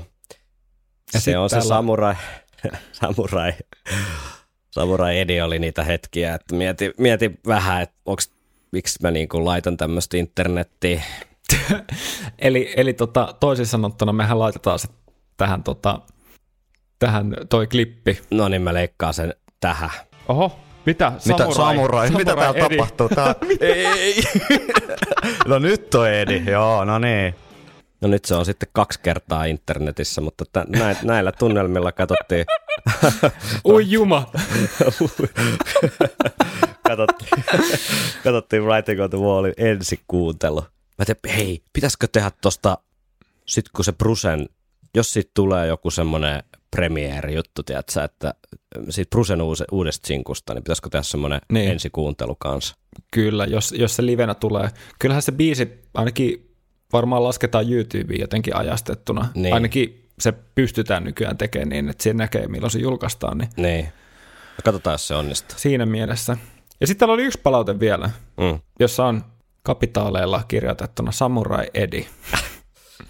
Joo, siis näitä Aikamoista. sadan jakson muisteluita on täällä vielä sen verran, että mä kuule Henkka nyt ehdotan tässä ihan livenä myös kuulijoiden kuulen, että tota, pitäisikö meidän nyt tehdä tällä kertaa niin, että tästä Montsikuurista niin ei lueta niitä kuulijakommentteja. Tästä tulee muuten niin paljon näitä, näitä tota kuulijakommentteja. Me oltaisiin näköjään saatu näistä jo ja omista muisteluista ja Brussisoolo-levykäsittelystä niin hyvin tota, tämä juhlajakso tehtyä, mutta kä- käsitellään tietenkin Kyllä. Loppuun asti, mutta, mutta Me tota, voidaan, me voidaan lukea vaikka ensi jakson alkuun niitä tota, Montsikur-kommentteja. Joo, tehdään muuten niin. Luetaan ensi jakso alkuun niitä. Sovitaan näin. Viikonloppusoturit. Eli takaisin kappaleen pariin. Joo. Ja kappalehan on Montsigur, jos ehdit unohtaa Tero sen tässä väliin. En, en, en ehtinyt, koska että pelasin tässä samalla Gabriel Knight 3 videopeliä tässä koko äänityksen ajan. Ja me ollaan sen verran onnellisessa osassa, että ton postkoruksen jälkeenhän tässä toistetaan toi ö, rakenne tuosta versestä lähtien. Mm. Eli tulee toinen säkeistö, koorus ja postkoorus. Ja sen jälkeen toistetaan tota alkuriffi Mm. yhtä pitkänä. Ja siihen mä en nyt tehnyt omaa klippiä, mutta siinä toistossa, siinä jälkipuoliskossa, mun mielestä siinä on miksattu se ylempi oktaavistemma kovempaa kuin siinä introssa. Tämä voi, tämä voi olla joku tämmöinen ää, psykologinen juttu. Niin, tämä voi olla oikeasti joku tämmöinen Mandrakein aiheuttama, Mm. mikä alruuna. Onko et mennyt taas nuhkimaan Alruuna juuria? siinä, siinä käpylässä on se tota, siirtolapuutarha. Siis onkohan sille mitään lääketieteellistä termiä, että pelkkää siirtolapuutarhoja? Mutta mut onko sä ikinä miettinyt, niissä on jotain helvetin kuumottavaa. Siis semmoista, tiedätkö, vähän kuin Jaws-elokuva, niin varmaan monelle aiheutti hieman pelkoa tuosta tuosta tota, avomerellä uimisesta, niin mulle toi, toi, toi Wicker Man-leffa, niin se on aiheuttanut semmoisen niin ahdistuksen kaikkiin tämmöisiä liian jotakin idyllisiä tällaisia yhteisöjä kohtaan.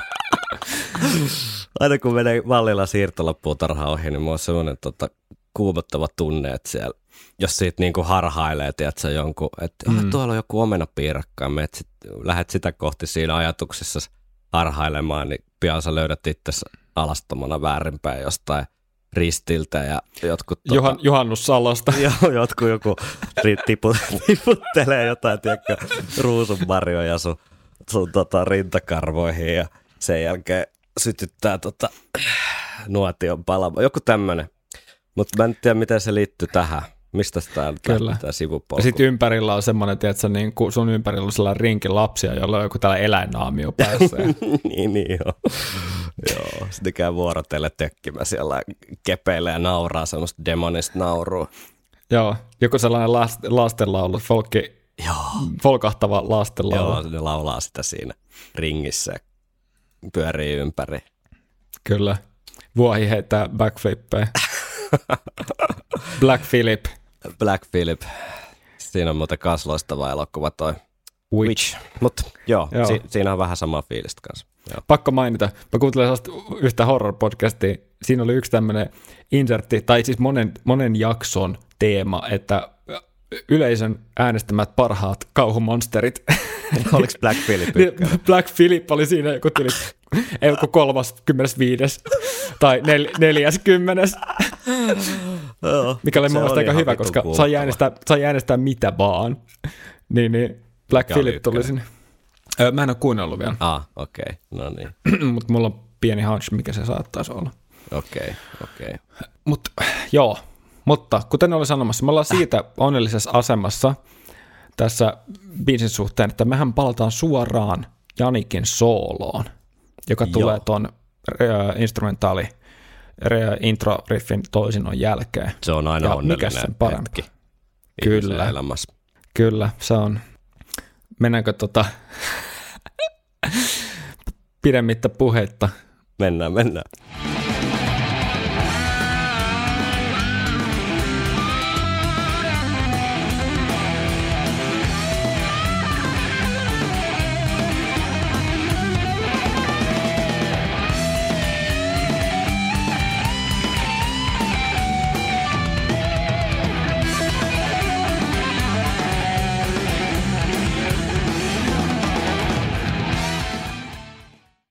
Tuo kuiva, kuiva kitarasoundi tai solo liidi kitarasoundi on jotenkin kyllä, se on kyllä, se on kyllä niinku hauska. Se on jotenkin tosi omaleimainen.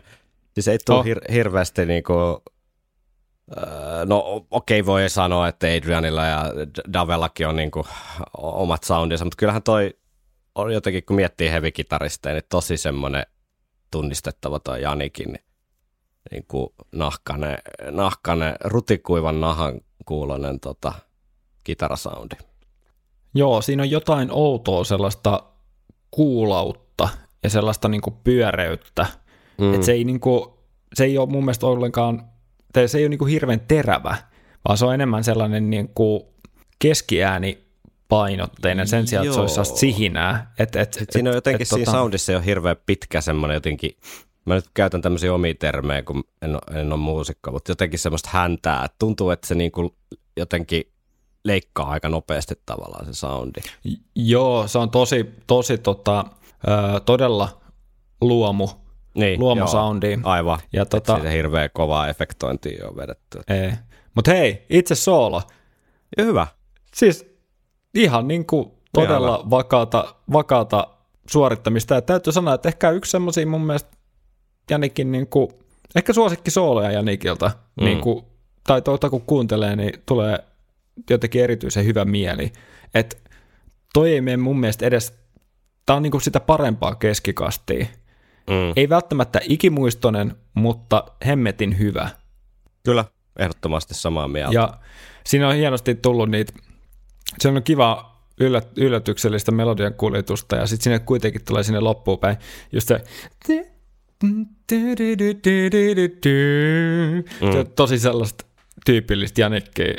Tota, tota. Ja siitä me jatketaan itse asiassa instrumentaalilla. Joo, se on muuten tosi hieno. Tosi, Niin, tämä on, Tosi vähän hieno. sellainen, o- tää on vähän sellainen osa, että oikeasti jos tästä ei tykkää, mm, niin tuskin sitten kyllä tykkää me... Iron Maidenista. Tut- niin, kyllä, nimenomaan. Ja toi oli nyt mun ajatus, kun mä tein tämän klipin. Ja mä kuunnellaan se nyt. No niin.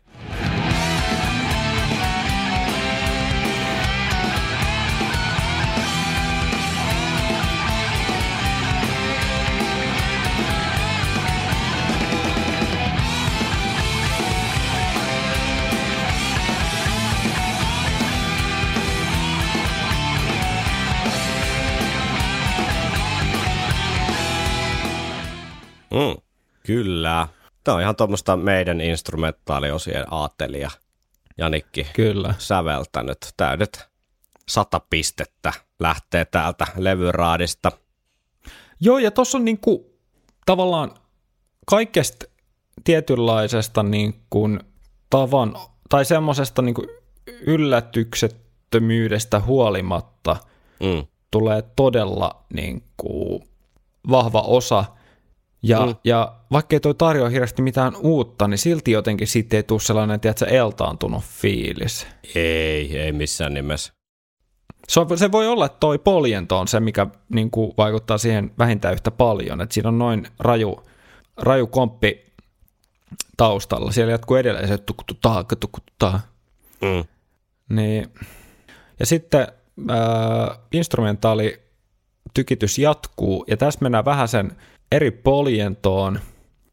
Äh, edelleen pysytään samassa sävellaissa, ja, ja tota, mu- muutetaan vaan tota Frygiseen, Frygiseen mol, äh, moodiin, ja tota, tämä on mun mielestä, tämä melodia on niin janikkia myös.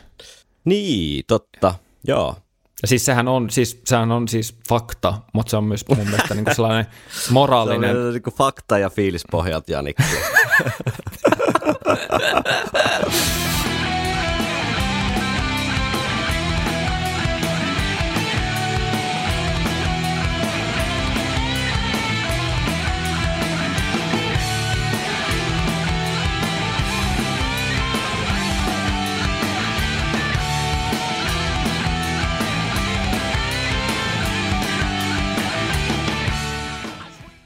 Mm, kyllä nämä instrumentaalit yhdessä, niin jotenkin...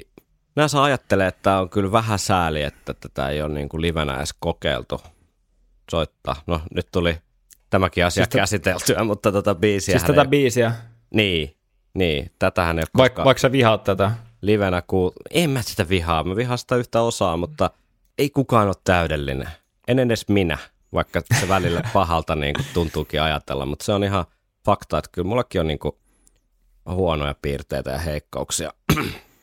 Fakta ja fiilis varma, pohjalta. Mutta, tota, mutta tota, ei tämä nyt saa tätä vihaamaan toi, toi duuriosa. Se on vaan vähän silleen turhauttava tai semmoinen vähän niin kuin, että äh, tässä jos olisi jotain muuta, niin tämä voisi olla aika lailla niin kuin tykkibiisi. Ja tämä on tykkibiisi, mutta tykkibiisi, jolla on, jolla on minun makuuni vähän liikaa niin kuin luurankoja kaapissa.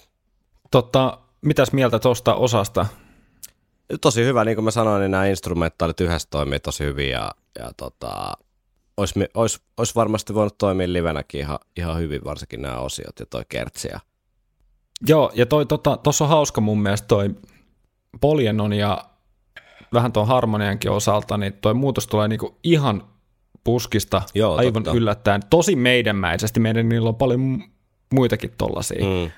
Tämä jälkiosa muuten kuulostaa, tai äskeinen instrumentali, mulle tulee jotenkin Brave New World tosi paljon mieleen. Ja mm. Niin kuin biisi vai, Tota- vai levy? levy, Niin, joo. siinä on kuitenkin Gersin jälki, jälkeä hyvin paljon. On, on, on, on. Ja, ja tota, tota, mutta joo, on samaa mieltä siinä kyllä, että kyllä nämä niin kuin osat toimis livenä tosi hyvin. Ja onhan näissä toki niin kuin paljon toistoa, mutta tässä on sen verran kova poljento, että ne kestää kuulla. Ja sitten kun ne osat kuitenkin aina kasv, ka, ne osat aina kasvaa, niihin tulee aina niin kuin mukaan just joku stemma ja tällaista, niin tollanen, tollanen tota, osien takominen livenä on kyllä, se on tosi tyydyttävää niin kuin kuunnella. Mm. sä tiedät, että kohtiat lähtee, tiedätkö, se kolmas temma ja Mm. näin päin pois, Mm. niin Se on aika, a, aika hauska tehokeino tuohon tohon niinku osaan kyllä. joo, Ja varsinkin tällä kuulokkeella, nyt kun sitä tässä kuunteli. Hyvin harvoin kuuntelee Iron Maidenin jostain syystä kuulokkeella, mutta nyt, nyt tämän Mm. podcastin teon yhteydessä, niin sitä tai kokonaisia biisejä. Niin, niin sitä tulee, sitä tulee, sitä ny- nykyään, nykyään ehkä tuossa on yllättävän vinha perä jo, mutta tota, tota, tota, toi, tosi niinku kaunista, kaunista kuunneltavaa. Joo. Ja, ja tota, tuon instrumentaaliosuuden jälkeen palataan yhtä, ö, yhtä äkkijyrkästi taas tähän pahamaineeseen postkorukseen. Mm. Muiden, muiden mielestä pahamaineeseen itsehän, itsehän ihan tykkään siitä. Joo, kyllä ei Ja- kyllä täällä saa tykätä mistä vaan. Ja tota, palataan takaisin, mutta sitten tapahtuu mun mielestä aivan järjettömän siisti juttu. Ja tämän postkoruksen jälkeen tulee kertsi vielä kerran. Ja tämä tulee, tämä on moduloinut duuriksi Mm, sen perus mollikertsin sijaan. Ja musta siinä on kyllä aika jylhä sointi. mm. Mm. Ja kuunnellaan se nyt. Kuunnellaan. Tästä tulee, tästä tulee myös tota outro, koska se tulee niin nopeasti ton perään. No niin.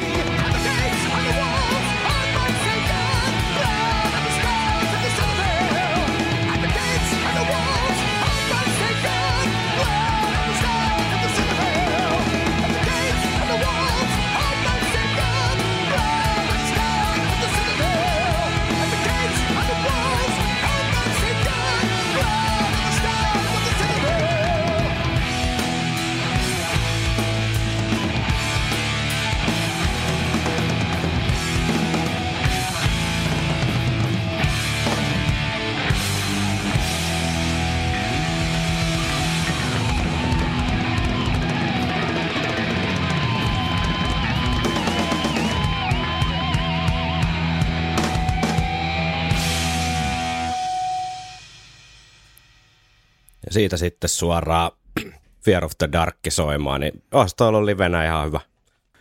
Se voi olla, että noihinkin, noihinkin tota postkoruksiin suhtautuisi ihan eri tavalla. Se on ihan totta. Saa, koska jotkut biisit on lähtenyt livenä lentoon ihan niin kuin eri tavalla tai on avannut vaikka jonkun asian. Mm. Mun mielestä on tosi makeen kuulonen ja mä en muista, onko missään muussa biisissä tehty tota, että vedetään duuriversio siitä kertsistä. Mm. Joo, ei siis, tossa toi duurihomma ei, ei ole todellakaan di- lähelläkään dealbreaker. Sitä mä mietin niin kuin, heitän sulle nyt vaan, kun sä oot ää, meritoituneempi biisin kirjoittaja, niin tämmöisen ajatusleikin, että jos sitä duuri maailmaa ei olisi esitelty tavallaan ennen tota, tota vikakertsiä, niin tulisiko se niin kuin liian jotenkin irrallisena vai onko se tärkeä sen biisin rakenteen ja soinnin ja soljuvuuden kannalta, että, että sitä duurijuttua on tiputeltu sinne, sinne aikaisemminkin sitä biisiä, toki niin kuin eri osastu, osassa, mutta kuitenkin. Kun mä mietin vaan niin kuin omalta kannaltani, että jos sitä duuri, duuri osaa ei olisi tuossa biisissä ja sitten toi tärähtäisi tonne loppuun vaan tuommoisena modulaationa toi, tai moduloituna toi kertosään, niin, niin, niin se voi olla, että mun ajatus tästä kappaleesta olisi paljon positiivisempi, ehkä, mutta miten sä, miten sä niinku itse näet, että onko se sitten liian outo loppuun? Näenkö, näenkö, mä, näenkö mä, että tämä olisi sun mielestä parempi biisi silloin? Miten, tai miten, miten, miten niin kuin ajatuksena Joo. se, että jos niitä duuriosia ei olisi siellä aikaisemmin, niin voisiko tämä kappale toimia sillä? Kyllä se, kyllä se varmasti voisi, ja, ja kuten sanottu, mä ymmärrän, ymmärrän hyvin tämän kritiikin. Ja, ja tavallaan kuitenkin, kun tämäkin kuitenkin kellottaa melkein kuusi minuuttia tämä biisi, Joo, se Vaikka unohti on- mainita, mainita Vaikka alkuun. niin 5.50. Joo. Vaikka tämä onkin rockeri, niin se on aika pitkä rockeriksi. Ja tota, kyllä mä sanoisin, että ei se olisi mikään ihan niin kuin mahdoton ajatus, että tuolta otettaisiin noin pois ja, ja sitten tulisi se duurikertsi sinne loppuun. Mm.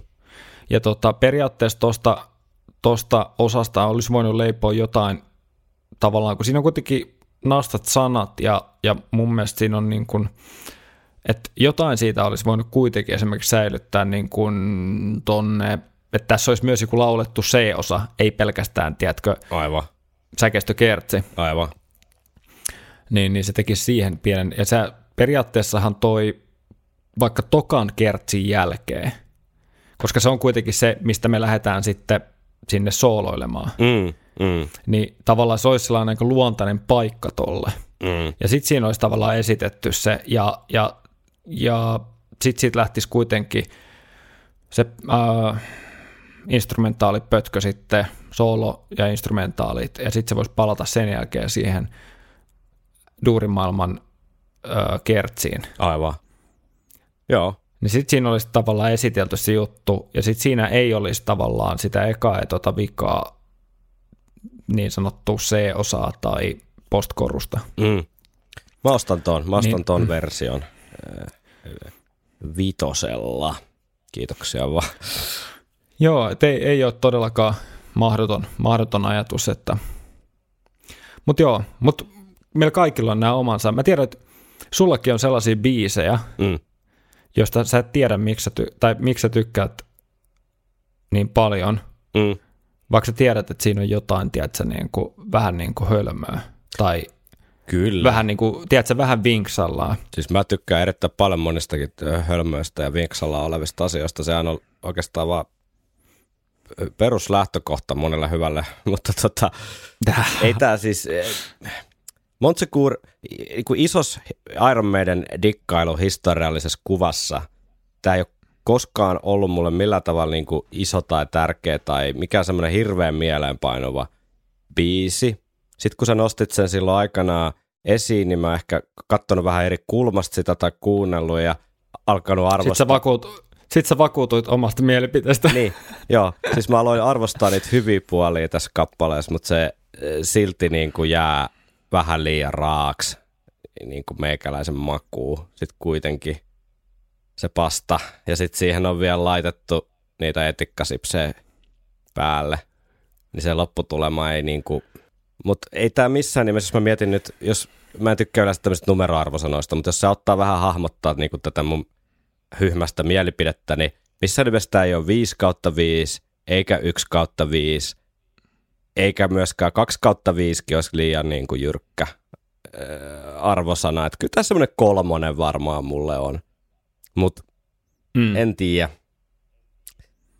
Me, me itse asiassa tuolla on se, hillottuna semmoinen yksi palaute, mikä, mikä tota, mä ajattelin, että vähän niin kuin näiden Dance of Death-analyysien loppuun säästelisin, missä tyyppi oli tehnyt tavallaan tämmöisen vaihtoehtoisen biisijärkä ja vähän niin kuin jopa editoinut yksittäisiä biisejä eri, erilaiseen kuosiin, niin tota, siinä se Montsegur oli jotenkin niin kuin arvosellaan paikalla tai nousi jotenkin esiin, kun mä katsoin sen biisilistan, niin mä tajusin heti, että tässä, tässä vaihtoehtoisessa Dance of Deathissa niin tämä kappale on jotenkin tosi paljon jylhemmä, jylhemmässä niin kuin roolissa. Nyt tässä mm. biisien massassa niin se jää vähän sinne, niin kuin, tässä on aika paljon kappaleita, niin sen takia semmoiset yksittäiset niin kuin kolme kautta viisi biisitkin voi tuntua vähän siltä, että onko tämä niin kuin, onko tämän, niin kuin, tämän levy, tai siis jotenkin niin kuin, niihin suhtautuu vähän negatiivisemmin. Tiedätkö mitä meinaa? Mm. Jos, on, jos siellä on neljä kolme kautta viisi biisiä, niin silloin ne kaikki kolme kautta viisi biisit on vähän niin kuin sitä samaa jotenkin muhjuu. Mutta sitten jos siellä mm. olisi vain yksi kolme kautta viisi biisi, niin, niin tota, se nousisi jotenkin paljon korkeammalle semmoisessa levyn kaaressa. Mutta yksittäisenä kappaleena myös, niin se on just se 3 kautta 5, mutta se 3 kautta 5 on vähän semmoinen huono arvosana siinä mielessä, että sitten sit se läsähtää just siihen pikkusen niin kuin, tiedätkö, mitä itselle niin kuin haaleeseen segmenttiin, että mikä, sen, mikä se tilanne tai fiilis tai jotenkin paikka sitten sillä kappaleella on, jos se on se 3 kautta 5, niin se on hyvä kysymys. Tämä menee mulla valitettavasti vähän siihen koriin. Mutta ainakin, ainakin se sai, tota, ainakin se sai sut uudelleen niin kuin arvioimaan asiaa silloin, kun tämä aikanaan nostettiin tapetille. Todellakin. Kyllä mä, mä avasin mun mieleni muutenkin kuin alruuna, alruunaa nuoleskelemalla, että tota mä yritin tota olla, olla elastinen, mutta tota, ei se, ei se sit, ei se sit kuitenkaan lähtenyt. Eikä se Joo. oikein vieläkään, mutta Kertsihän on niin kuin aivan sairaan kova, siis niin älyttömän hyvä, että, että tota, 5 kautta 5 Kertsi Ja mä tykkään kyllä tosta synkästä, aika raskaasta riffittelystä, että sitä saisi sitä sais olla enemmän siellä täällä. Et ei se meidän Kyllä. niin kuin yleissoundi puuroutus tai lähtisi niin kuin liikaa vaeltelemaan siitä, siitä niin kuin ytimestään, jos vaikka näitä olisi ollut kaikilla 2000-luvun levyillä vähän niin kuin tiputeltuna siellä täällä näitä vähän hevimpiä juttuja. Joo, hevi on hyvää. Hevi on hyvää. Ja, ja tota, mutta joo, kyllä. Ja itse, itse ostan kaikki ne, kaikki ne tota, kelttihulinoineen, ostan, ostan tämän biisin tällaisen näenkin, vaikka myönnän, että montaa, niin kuin varmaan montaa muutakin biisiä vähän rukkaamalla voidaan optimoida, optimoida kuulokokemus, vaikka niin, tämmöistä, niin, tiedätkö, nykyaikaan sopivien algoritmien lailla Niin, jokaiselle niin. kuulijalle sopiviksi, mutta tota, Ai että ajattele sitä päivää, kun äh, Spotify ei enää tee sulle soittolistoja, vaan se tekee yksittäistä biiseistä semmoisia niin kuin just sulle räätälöityjä sovituksia ja, ja tota, remiksauksia. ihan loistavaa. Silleen, että et sä oot kuunnellut tota, niin sä tykkäät näköjään Iron Maidenista, mutta vähän noista lyhyemmistä biiseistä, niin me voidaan alkaa tiivistää näitä. Jep. Se on, Mut se on joo. upea tulevaisuus, kuulkaas. Joo, mutta mut joo, jos toi menee sulla tohon kategoriaan, niin kyllä se on mulla vähän semmos, semmoinen kategoria, joka on niinku yllättänyt mut äh, biisit, jotka yllättävät minut itse, itsenikin. Aivan. Ja, ja tota, siihen ei oikein, tämä menee mulla ehkä enemmän sellaiseen pikkasen sinne henkimaailman puolelle myöskin ja mm. semmoiseen johonkin henkilökohtaiseen. Mä luulen, että se on ollut myöskin eka biisi, joka täältä levyltä on tehnyt vaikutuksen silloin, kun aikanaan tän on saanut, Mm. tota, tiedätkö, ekaa kertaa Walkmaniin. Mä muistan, mä sain tämän, eikö te syksyllä julkaistu? Joo. Syksyn lopusta jotain. Näihin ja, aikoihin. Tai, näihin aikoihin Joo. tai vaja, no syyskuun alkupuoliskolla. Niin, mä, muistan, että, mä muistan, että mä sain sen tyyliin niin kuin, tämmöiseksi niin kuin pikkujoululahjaksi. Mm. Ja, ja tota, silloin mä muistan, että niin kuin totesit, että tällainen hevimpi juttu niin kuin sopii meidänille, Mm. niin mä luulen, että, mä luulen, että siinä on jotain, siinä on jotain, mikä liittyy siihen mun kokemukseen silloin, silloin tota 15-vuotiaana, kun tän on pistänyt ekaa kertaa soimaan, niin se on tehnyt tavallaan kertseineen niin lähtemättömän vaikutuksen, että kaikki, kaikki niin kuin tällaiset ää, muut kappaleen, kappaleessa tota, esiintyvät lie, lieveilmiötkin on näyttäytynyt niin, tiedätkö, pieniltä, Mm. että ollaan, ollaan kuitenkin monesta asiasta myös samaa mieltä, niin kuin itse kyllä tota kertsiä kuuntelisin vaikka 15 minuuttia putkeen editoituna, Joo. että siinä on, siinä on jotain, jotain uutta. Se on, niin kuin, Se on tosi pelkästään, väkevä. Se on tosi väkevä. Joo, se on niinku se osien summa siinä, mikä sen tekee, että yksinään ne asiat, poljento ja sointokierto ja näin, niin siinä on jotain, jotain raikasta. Mm. Mulle ei tule heti mieleen vastaavanlaista, edes niinku vastaavanlaisesti niinku rakennettu kertsi. Mm. Kyllä. Että et, siinä on koukkua, ei pelkästään melodista, mutta siinä on myöskin se tietynlainen todella mukaansa tempaava rytminen koukku. Mm. Just se Joo. Et se, se on jotain sellaista, mikä on, mennään mun mielestä vähän semmoiseen alkukantaseen, alkukantaseen, tota, tota, alkukantaseen niin kuin reaktioihin tai semmoisen, mm. niin kuin, että joku, jotkut asiat vaan tempaa mukaansa, niin tuossa on jotain sellaista, että jotain sellaista hyvin alkuvoimasta ja, ja tota, tota, on Väkevää. dramaattista. Dramaattista. Dramaattista, joo, kyllä, ja isoa, niin kuin Mm. tosi harvinaisen isoa. Kappale, joka niin kuin, ja kertsi, mutta vaikka säkeistöjen myöten, niin se niin kuin maalaa, maalaa tosi selkeän kuvan. Se on totta, ja tämä Mont- Montsegurin niin kuin linnoitushan sijaitsee semmoisen valtavan niin kuin, lähes tämmöisen sokeritoppa vuorihenkisen korkean niin kuin, kallion laella. Mm. Tota, tästä on kyllä ihan sen niin kuin, mielikuvan ää, veronen tämä Brucein tulkinta, että se voi kuvitella, kuvitella laulavan sieltä kallion laelta sitä sinne, sinne tuota piiritysjoukkojen päälle tätä biisiä. Joo. Ja mä tulkitsen ton lopun esimerkiksi, kun siitä tulee sitten se duuri kertsi, Mm. siellä ihan lopussa, mikä niin kuin nostaa se jylhyyden vielä niin kuin vähän tavallaan korkeammalle, mm. niin mä jotenkin, tiedätkö, näen sen myöskin tämmöisellä ilmiönä tai viittauksena siihen, tiedätkö, että kun ne palaa siinä oman uskonsa mm. tota, tota, hyväksi, että toi on, se on, ne on niin valmis tekemään mitä vaan, ja ne tietää, että ne pääsee sinne omaan, omaan tota, tota, taivaaseensa. Ja toi, mun mielestä toi duuri-homma jotenkin kuvastaa siinä sitä, koska sehän on muutenkin ajallisesti niitä aftermathia tavallaan mm. Sen tota, yöpiirityksen suhteen, mutta myöskin ajallisesti tässä biisissä. Aivan. Niin, niin mä jotenkin tulkitsen sen tolleen. Joo, ei siinä mitään, se on ihan, ihan tota, hieno tulkinta.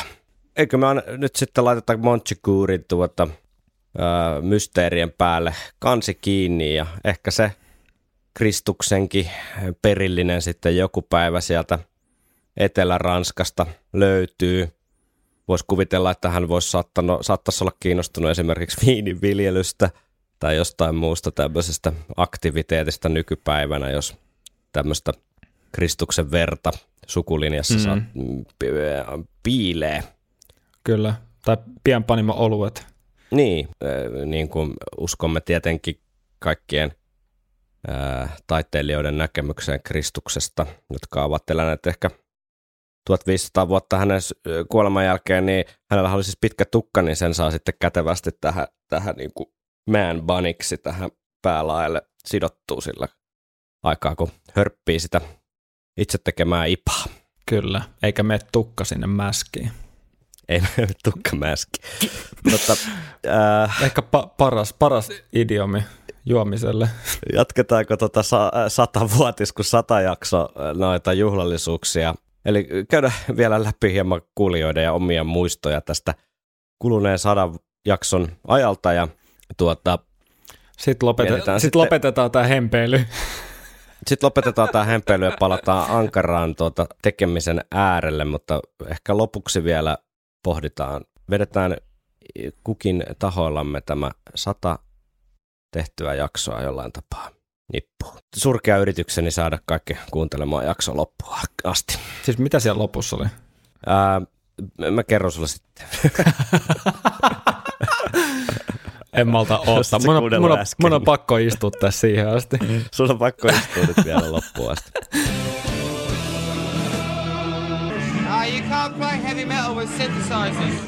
Mutta tämmöistä saapui tuonne boksiin. Pyydettiin kuulijoilta fiiliksiä ensimmäisestä sadasta jaksosta. Olen nauranut ääneen kielikuvillenne ja keskinäiselle sanailullenne monet kerrat. Parhaimmillaan podcastin kuuntelu tuntuu siltä, kuin istuisin itse operan kummituksen luolan – nurkassa meidän paita päällä, kylmä trooper kourassa. Tätä aiteutta ei voi keinotekoisesti tuottaa, vaan se kumpuaa selvästi intohimoisesta suhtautumisesta meidäniin. Uskon, että juuri tämä resonoi vahvasti monelle meistä kuuntelijoista. Podcastine on oivallinen keitos erilaisia näkökulmia ja tapoja jäsentää yhtyeen tuotantoa sekä käsitellä Iron Maidenia niin artistina kuin kulttuurisena ilmiönäkin. Suomalaisen yleisön meidän suhteen kartoituksessa – podcastinne ei ole vaatimaton kulttuuriteko. Yksi lämpimistä, äh, yksi lämpimimmistä podcastiin liittyvistä muistoistani on se, kun koronakeväällä 2021 kuuntelin No Prayer-jaksoja ja maalasin pitkään hyllyllä olleita miniatyyrejä samalla kun nautiskelin viimeisiä jouluoluita. Pääsin yhdeltä istumalta sukeltamaan omaan menneisyyteni, menneisyyteeni, kokemaan aivan uusia puolia levystä, josta en ollut aiemmin innostunut kovinkaan paljon – sekä astumaan arkitodellisuuden ulkopuolelle muutamaksi tunniksi mieluisan tekemisen ja laadukkaan kuuntelemisen parissa. Lopuksi vielä podcastinen nimi Viikonloppusoturit on loistava. Kaikki meidän ja harrastavat ymmärtävät ne sivumerkitykset, jotka tähän otsikkoon liittyvät. Samalla koen, että joka kerta kun uusi jakso ilmestyy, voin pukea henkisen farkkuliivini päälle ja karata hetkeksi seikkailemaan Edin kanssa Iron Maidenin loputtoman kiehtovaan maailmaan toisten fanien kanssa. Niinä hetkinä olen yksi heistä, viikonloppusoturi. Oi vitsi. Aika hieno. Täytyy sanoa, mun silmäkulmaan, mä, mä en ole ikinä niin kuin Sä et ole ikinä itkenyt, mutta nyt se, nyt se tapahtuu. Nyt ollaan lähellä. Ai, Sullakin on tunteet nyt. piti se- sekin, nyt se mennä, niinku piti sekin mennä paljastamaan. Joo, Mahtava palaute. tämä oli hieno. Kiitoksia. Sitten, mikä on tarina podcastin nimen takana? Ja oliko teillä muita ehdokkaita podcastin lopulliseksi nimeksi? Mä yritin kaivaa, mä yritin kaivaa jotain muistinpanoja. M- mulla oli siis joku lista muistaakseni, minkä mä laitoin joskus aikanaan sullekin, mutta mä en löytänyt sitä enää mistään. Varmaan oli jotain muitakin suomennoksia jostain meidänin biiseistä tai jotain väännöksiä, olettasin. Mä luulen, että tämä suomen kieli oli kuitenkin tässä se lähtökohta, että ihan turha rupea tekemään niin kuin englanninkielistä nimeä podcastille, joka, jossa puhutaan suomea, koska ei sitä kukaan ulkomailla kuitenkaan tulisi kuuntelemaan. Niin tota, mä luulen, että se oli, se oli niin kuin se peruslähtökohta ja toi sitten jotenkin, toihan ei ole mikään kaikkein niin kuin, tiedätkö, sutjakkain nimi, että toihan on vähän tommonen kankea, mutta se on aika hyvin nyt asettunut tässä jo Mm. sekä meidän että kuulijoiden suuhun.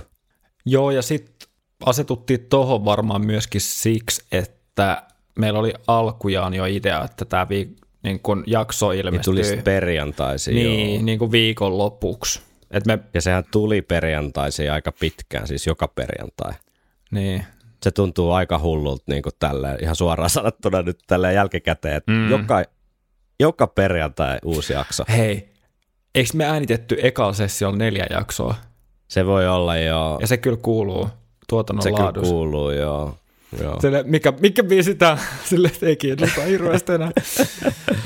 Mutta tota, si- sitten se muuttui ehkä enemmän siihen, että äänitettiin niin kuin aina pari jaksoa kerralla, että saatiin niin kuin, tiedätkö, kahden viikon materiaalit.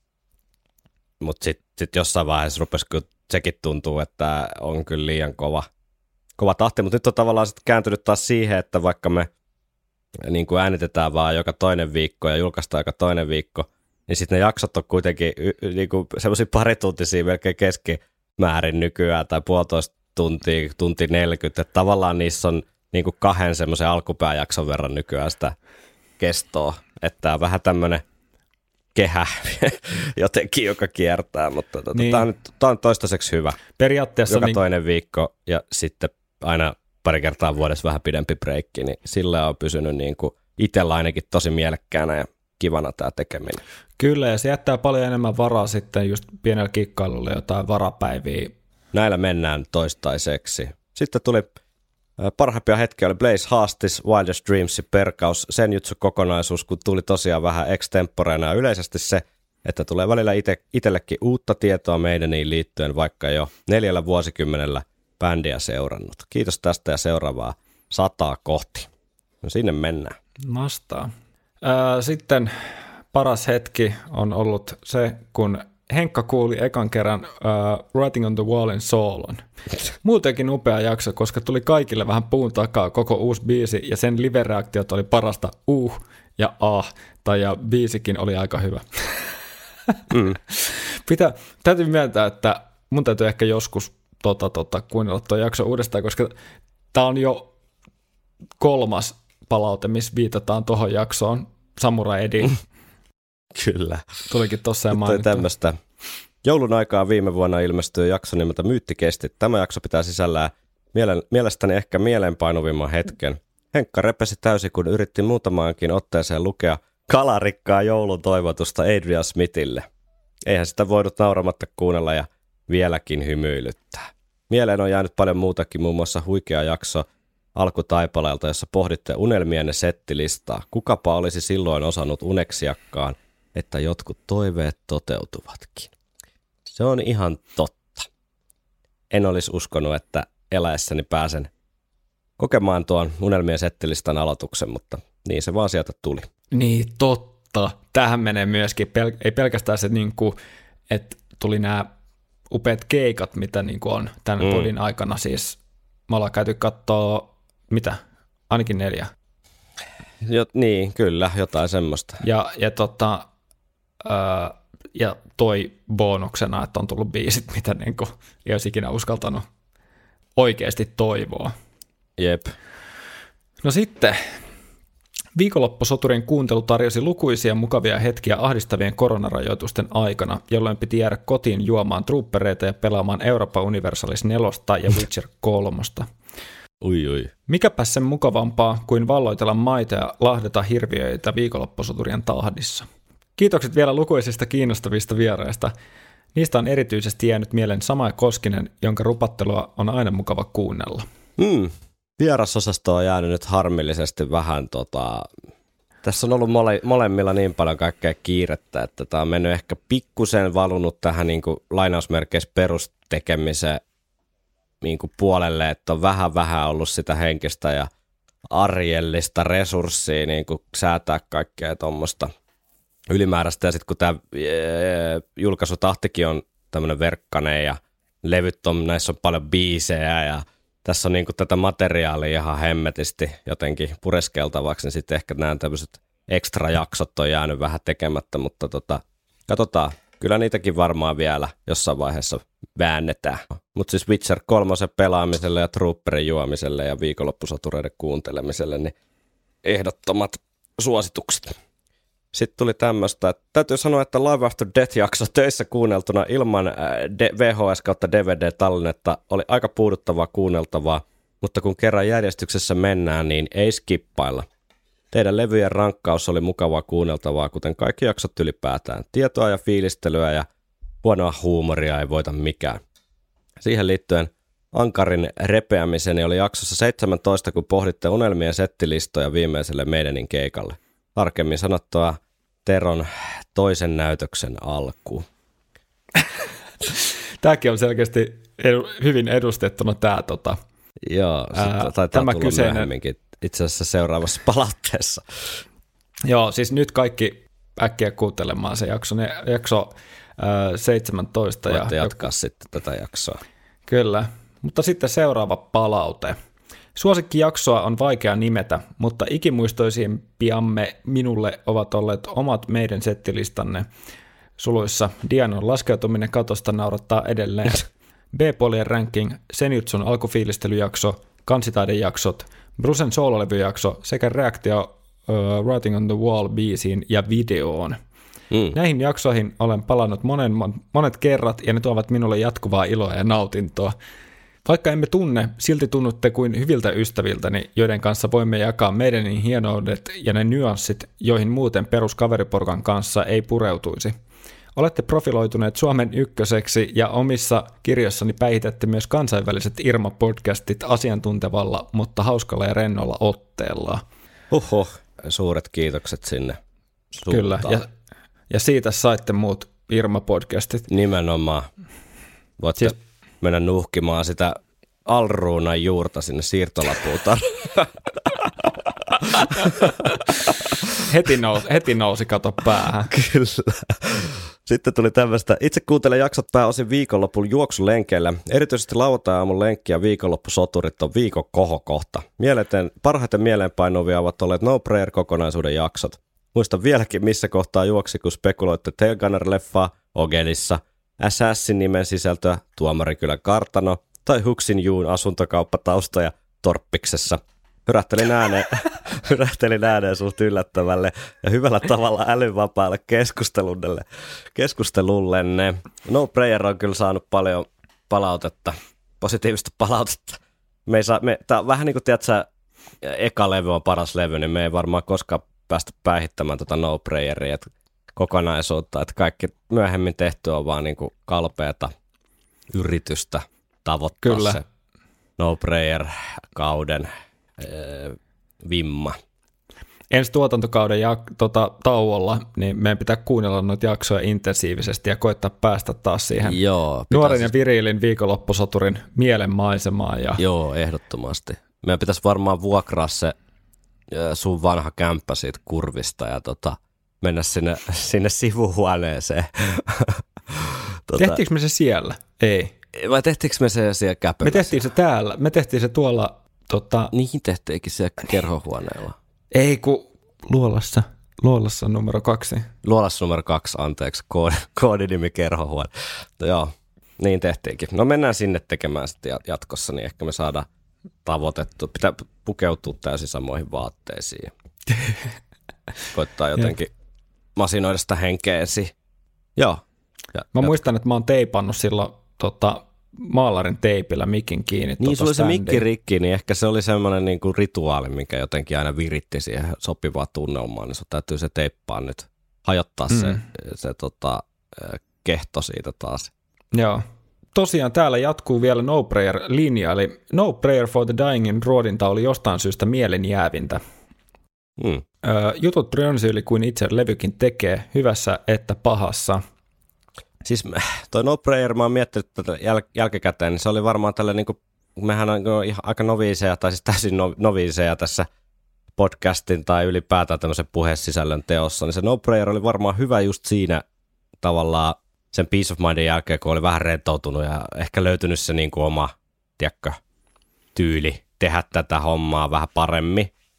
Niin mm, tota, Oma brändi. oma brändi, niin tota toi No Prayer oli kuitenkin, se on kuitenkin semmoinen sarjakuvamainen jotenkin, tai semmoinen niinku, siinä on sitä huumoriin niinku mm. Mm. juurtaa aika paljon, että jos siihen olisi vetänyt suoraan jonkun tosi klassikon, ja mm. se on Mm. vähän semmoinen kämppilevy kuitenkin moniltakin No se, on, kä- se on kämppi ja, ja hei, lyhyt biisejä. Niin, lyhyt biisejä ja jotenkin semmoista helposti rönsyltävää materiaalia, että jos siihen olisi joku Number of the Beastin tai puhumattakaan jostain Somewhere in Timeista tai Seventh Sunista, niin en mä tiedä, että se ei olisi ollut niin hyvä. Että oli jo täydellinen jotenkin valinta siihen tällä jälkikäteen ajateltu. Mm. Että se, se, ei, kukaan ei niinku varmaan noussut takajaloilleen, jos siellä vähän kritisoitiinkin jotain tai, tai silleen, että, että siellä oli sitä käppää, mutta sitten siellä oli toisaalta hemmetin hyvää matskua tosi paljon ja semmoista vähän unohdettua Kyllä. ja aliarvostettua meidän, niin mitä pääsi fiilistelemään sitten ihan täysillä. Mm-hmm. Et se oli erinomainen.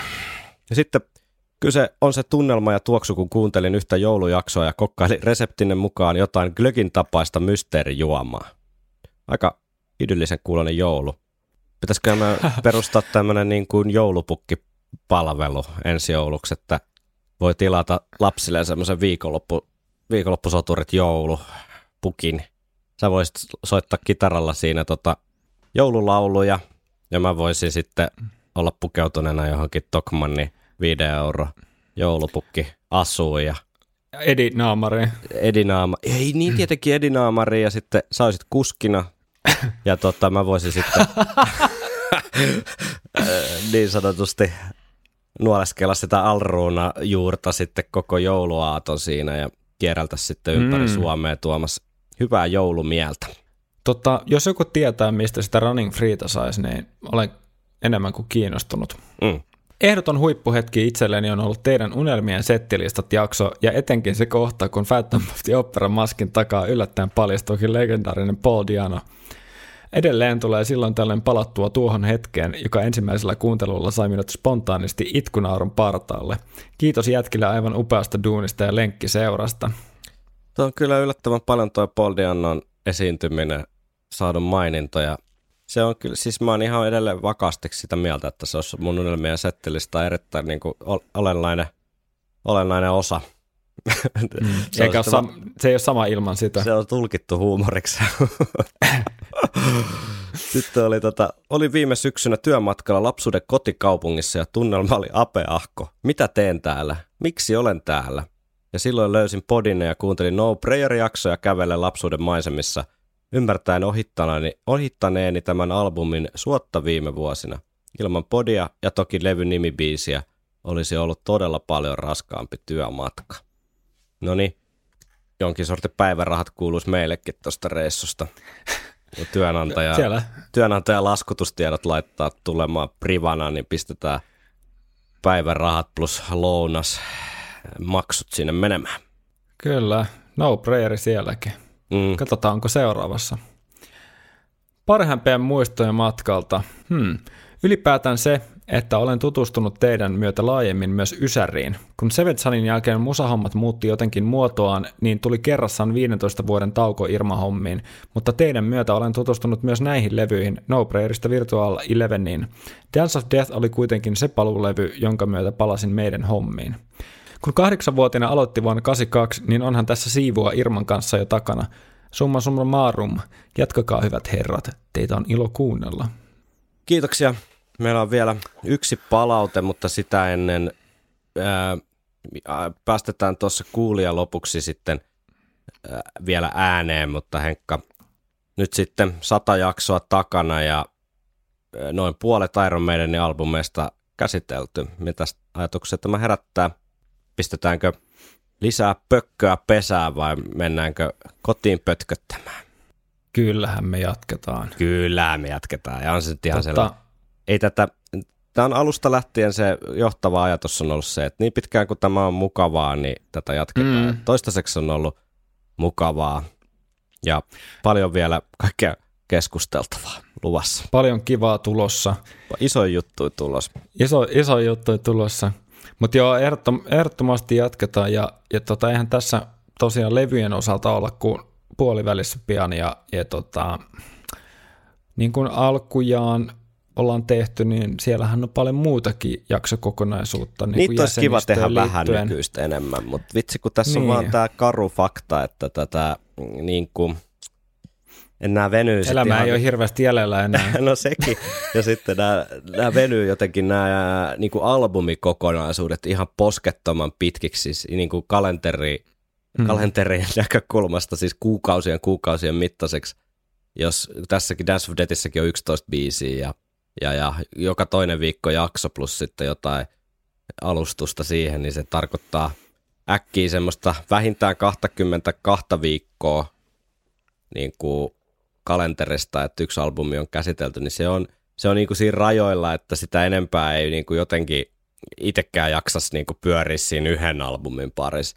Että sitähän me on paljon puhuttu, mm. puhuttu jossain taustakeskusteluissa ja joskus ihan tässä podissakin ääneen, että olisi jotenkin kiva lö, niin kuin välillä vähän rikkoa tätä niin kuin jotenkin tätä kaavaa, että miten näitä biisejä, mm. albumeja käsitellään, mutta sitten aina kun me on tätä spekuloitu, niin on tullut muutama palaute heti, että älkää nyt vaan ruvetko niin kuin käymään näitä hutiloidemmin läpi, että tämä on just se pihvi tämä, tämä että nämä mennään todella detaljitasolle näiden biisien kanssa. Ja se on niin kuin itsellekin se pihvi, että tota, siinä pääsee niin kuin eri tavalla tosi syvälle semmoisiin kappaleisiin, mi- mi- mihin, mihin ei niin kuin ikimaailmassa muuten keskittyisi näin paljon kuin, tässä, kuin, kuin tätä tehdessä.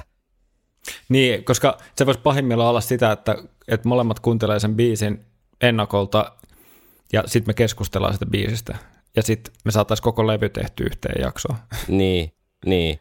Siis on sekin totta kai vaihtoehto, että me puhutaan jostain albumista vaan silleen kursorisesti niin kuin fiiliksiin levystä ja hyvin huonoja puolia, mutta tuntuisi vähän sitten niin kuin hukkaa jotain jotenkin niin kuin, että kun tähän nyt on kerran lähdetty, niin, niin tota, mieluummin sitten jättäisi jättäis tästä semmoisen kokonaisuuden, mitä voisi sitten myöhemminkin, myöhemminkin joku ehkä kuunnella, jos löytää vaikka öö, sadan vuoden päästä Iron Maidenin, niin jos, jos maailma on vielä olemassa ja internetti ja jostain RSS-syövereistä löytää nämä, niin sitten sit olisi jotain muutakin niinku sisältöä kuin se vaan, että no Brave New World on mun, mun mielestä hyvä levy. No niin, on munkin mielestä. No niin, mitäs sitten toi Dance of Death? No se, se on ihan hyvä, mutta ei se ole yhtä hyvä kuin Brave New World. Joo, samaa mieltä. Sama, sama, vahva mm. sama. Sitten se itse tekeminen on kuitenkin lopulta aina kivaa. Niin niinpä, niinpä. Ehkä näitä, ehkä näitä asioita tulee pohdittua vähän liikaakin. En nyt tarkoita meidän näkökulmasta, mutta meinaan sitä, että miettii jotenkin silleen ulkoa päin tavallaan, että miettii, että miettii turhaa ehkä niitä. If, if it's not broken, don't fix it niin, tavallaan. Niin, ja sitten kun ei tässä nyt niinku ketään tavallaan, To- podcasti voi tavallaan niinku mennä mihinkään suuntaan tästä. Tässä ei ole niinku mitään tiedätkö, tiedätkö, kasvun mahdollisuuksia tai mitään muitakaan semmoisia teoreettisia tavoitteita, niin se on tavallaan ihan se ja sama, että miten me tätä tavallaan tehdään, että siitä näkökulmasta ei, ei niin kuin tätä mietitä, vaan ihan puhtaasti siitä näkökulmasta, mikä on niin kuin itselle jotenkin sillain mie- mielekäs tapa Kyllä, tehdä. ei ole endgamea. Ei ole endgamea. Mutta levy löytyy vielä. Ja ensi jaksossa jatketaan sitten aivan loistavan Iron Maiden kappaleen parissa, nimittäin Dance of Deathin nimikappale. Dance of Death, myös Janik Kersin sävellys, niin ensi viikolla käsittelyssä. Ja Tämä on yksi mielestäni 2000-luvun helmiä ja, ja majesteettisen upea. Mm, Vähän tämmöinen viitattiin tähän siirtolapuutarha-meininkiin. Vähän tämmöistä samanlaista folk horror tunnelmaa tässä Dance of Deathissä on ehkä havaittavissa. Sitten ensi jaksossa. Päätetään vielä tämä sadas juhlajakso, joka vietettiin karanteenissa ilman mitään juhlallisuuksia. Mä unohdin myös laittaa trooperin kylmään. Mun oli tarkoitus juoda yksi juhlatrooper, mutta oli kaikki lämpimässä, niin piti ottaa ihan tämmöinen tavallinen Sandersi sitten tähän. Mutta tota, näillä mennään seuraavaa sataa kohti, mutta vielä loppuu päästetään kuulia ääneen nimittäin. Halusin nostaa vielä tällaisen palautteen. Aloititte podcastin teon aika lailla samoihin aikoihin, kun me muutimme omakotitaloon ja meille syntyi toinen lapsi. Tältä pohjalta arvioisin tehneeni ainakin seuraavat asiat viikonloppusotureita kuunnellen. Työntänyt lastenvaunuja satoja kilometrejä, remontoinut useampia huoneita, keittänyt kymmeniä kattilallisia ruokaa, imuroinut muutaman hehtaarin parkettia. Kun olen vain lyönyt napit korville, te olette muuttaneet kaikki nämä tunnit puuduttavista kotitöistä omaksi laatuajaksi. Podia kuunnellessa tulee aina vahvasti sellainen olo, että nyt olen todella omalla mukavuusalueella ja omien joukossa. Kun teidän ääntä on tullut kuunneltua tunteja ja tunteja, niin aina uuden jakson startatessa tuntuu kuin tulisi vanhoja hyviä kavereita kylään. Seuraavaa satasta kohti. Oi vitsi. Seuraavaa satasta kohti. Tämä nyt ei tässä jaksossa näy, mutta tällä hetkellä vedän kättä lippaan ja totean, että kiitos Henkka sadasta jaksosta ja kiitos kuulijat ja kaikki palautetta laittaneet ja ensi jaksossa jatketaan. Kyllä, suuret kiitokset mykistävistä palautteista. Noiden avulla varmasti ja jaksetaan jatkaa vielä toiset sata ja sen jälkeen vielä ainakin 36 jaksoa. Juuri näin. Kiitos kuulemiin.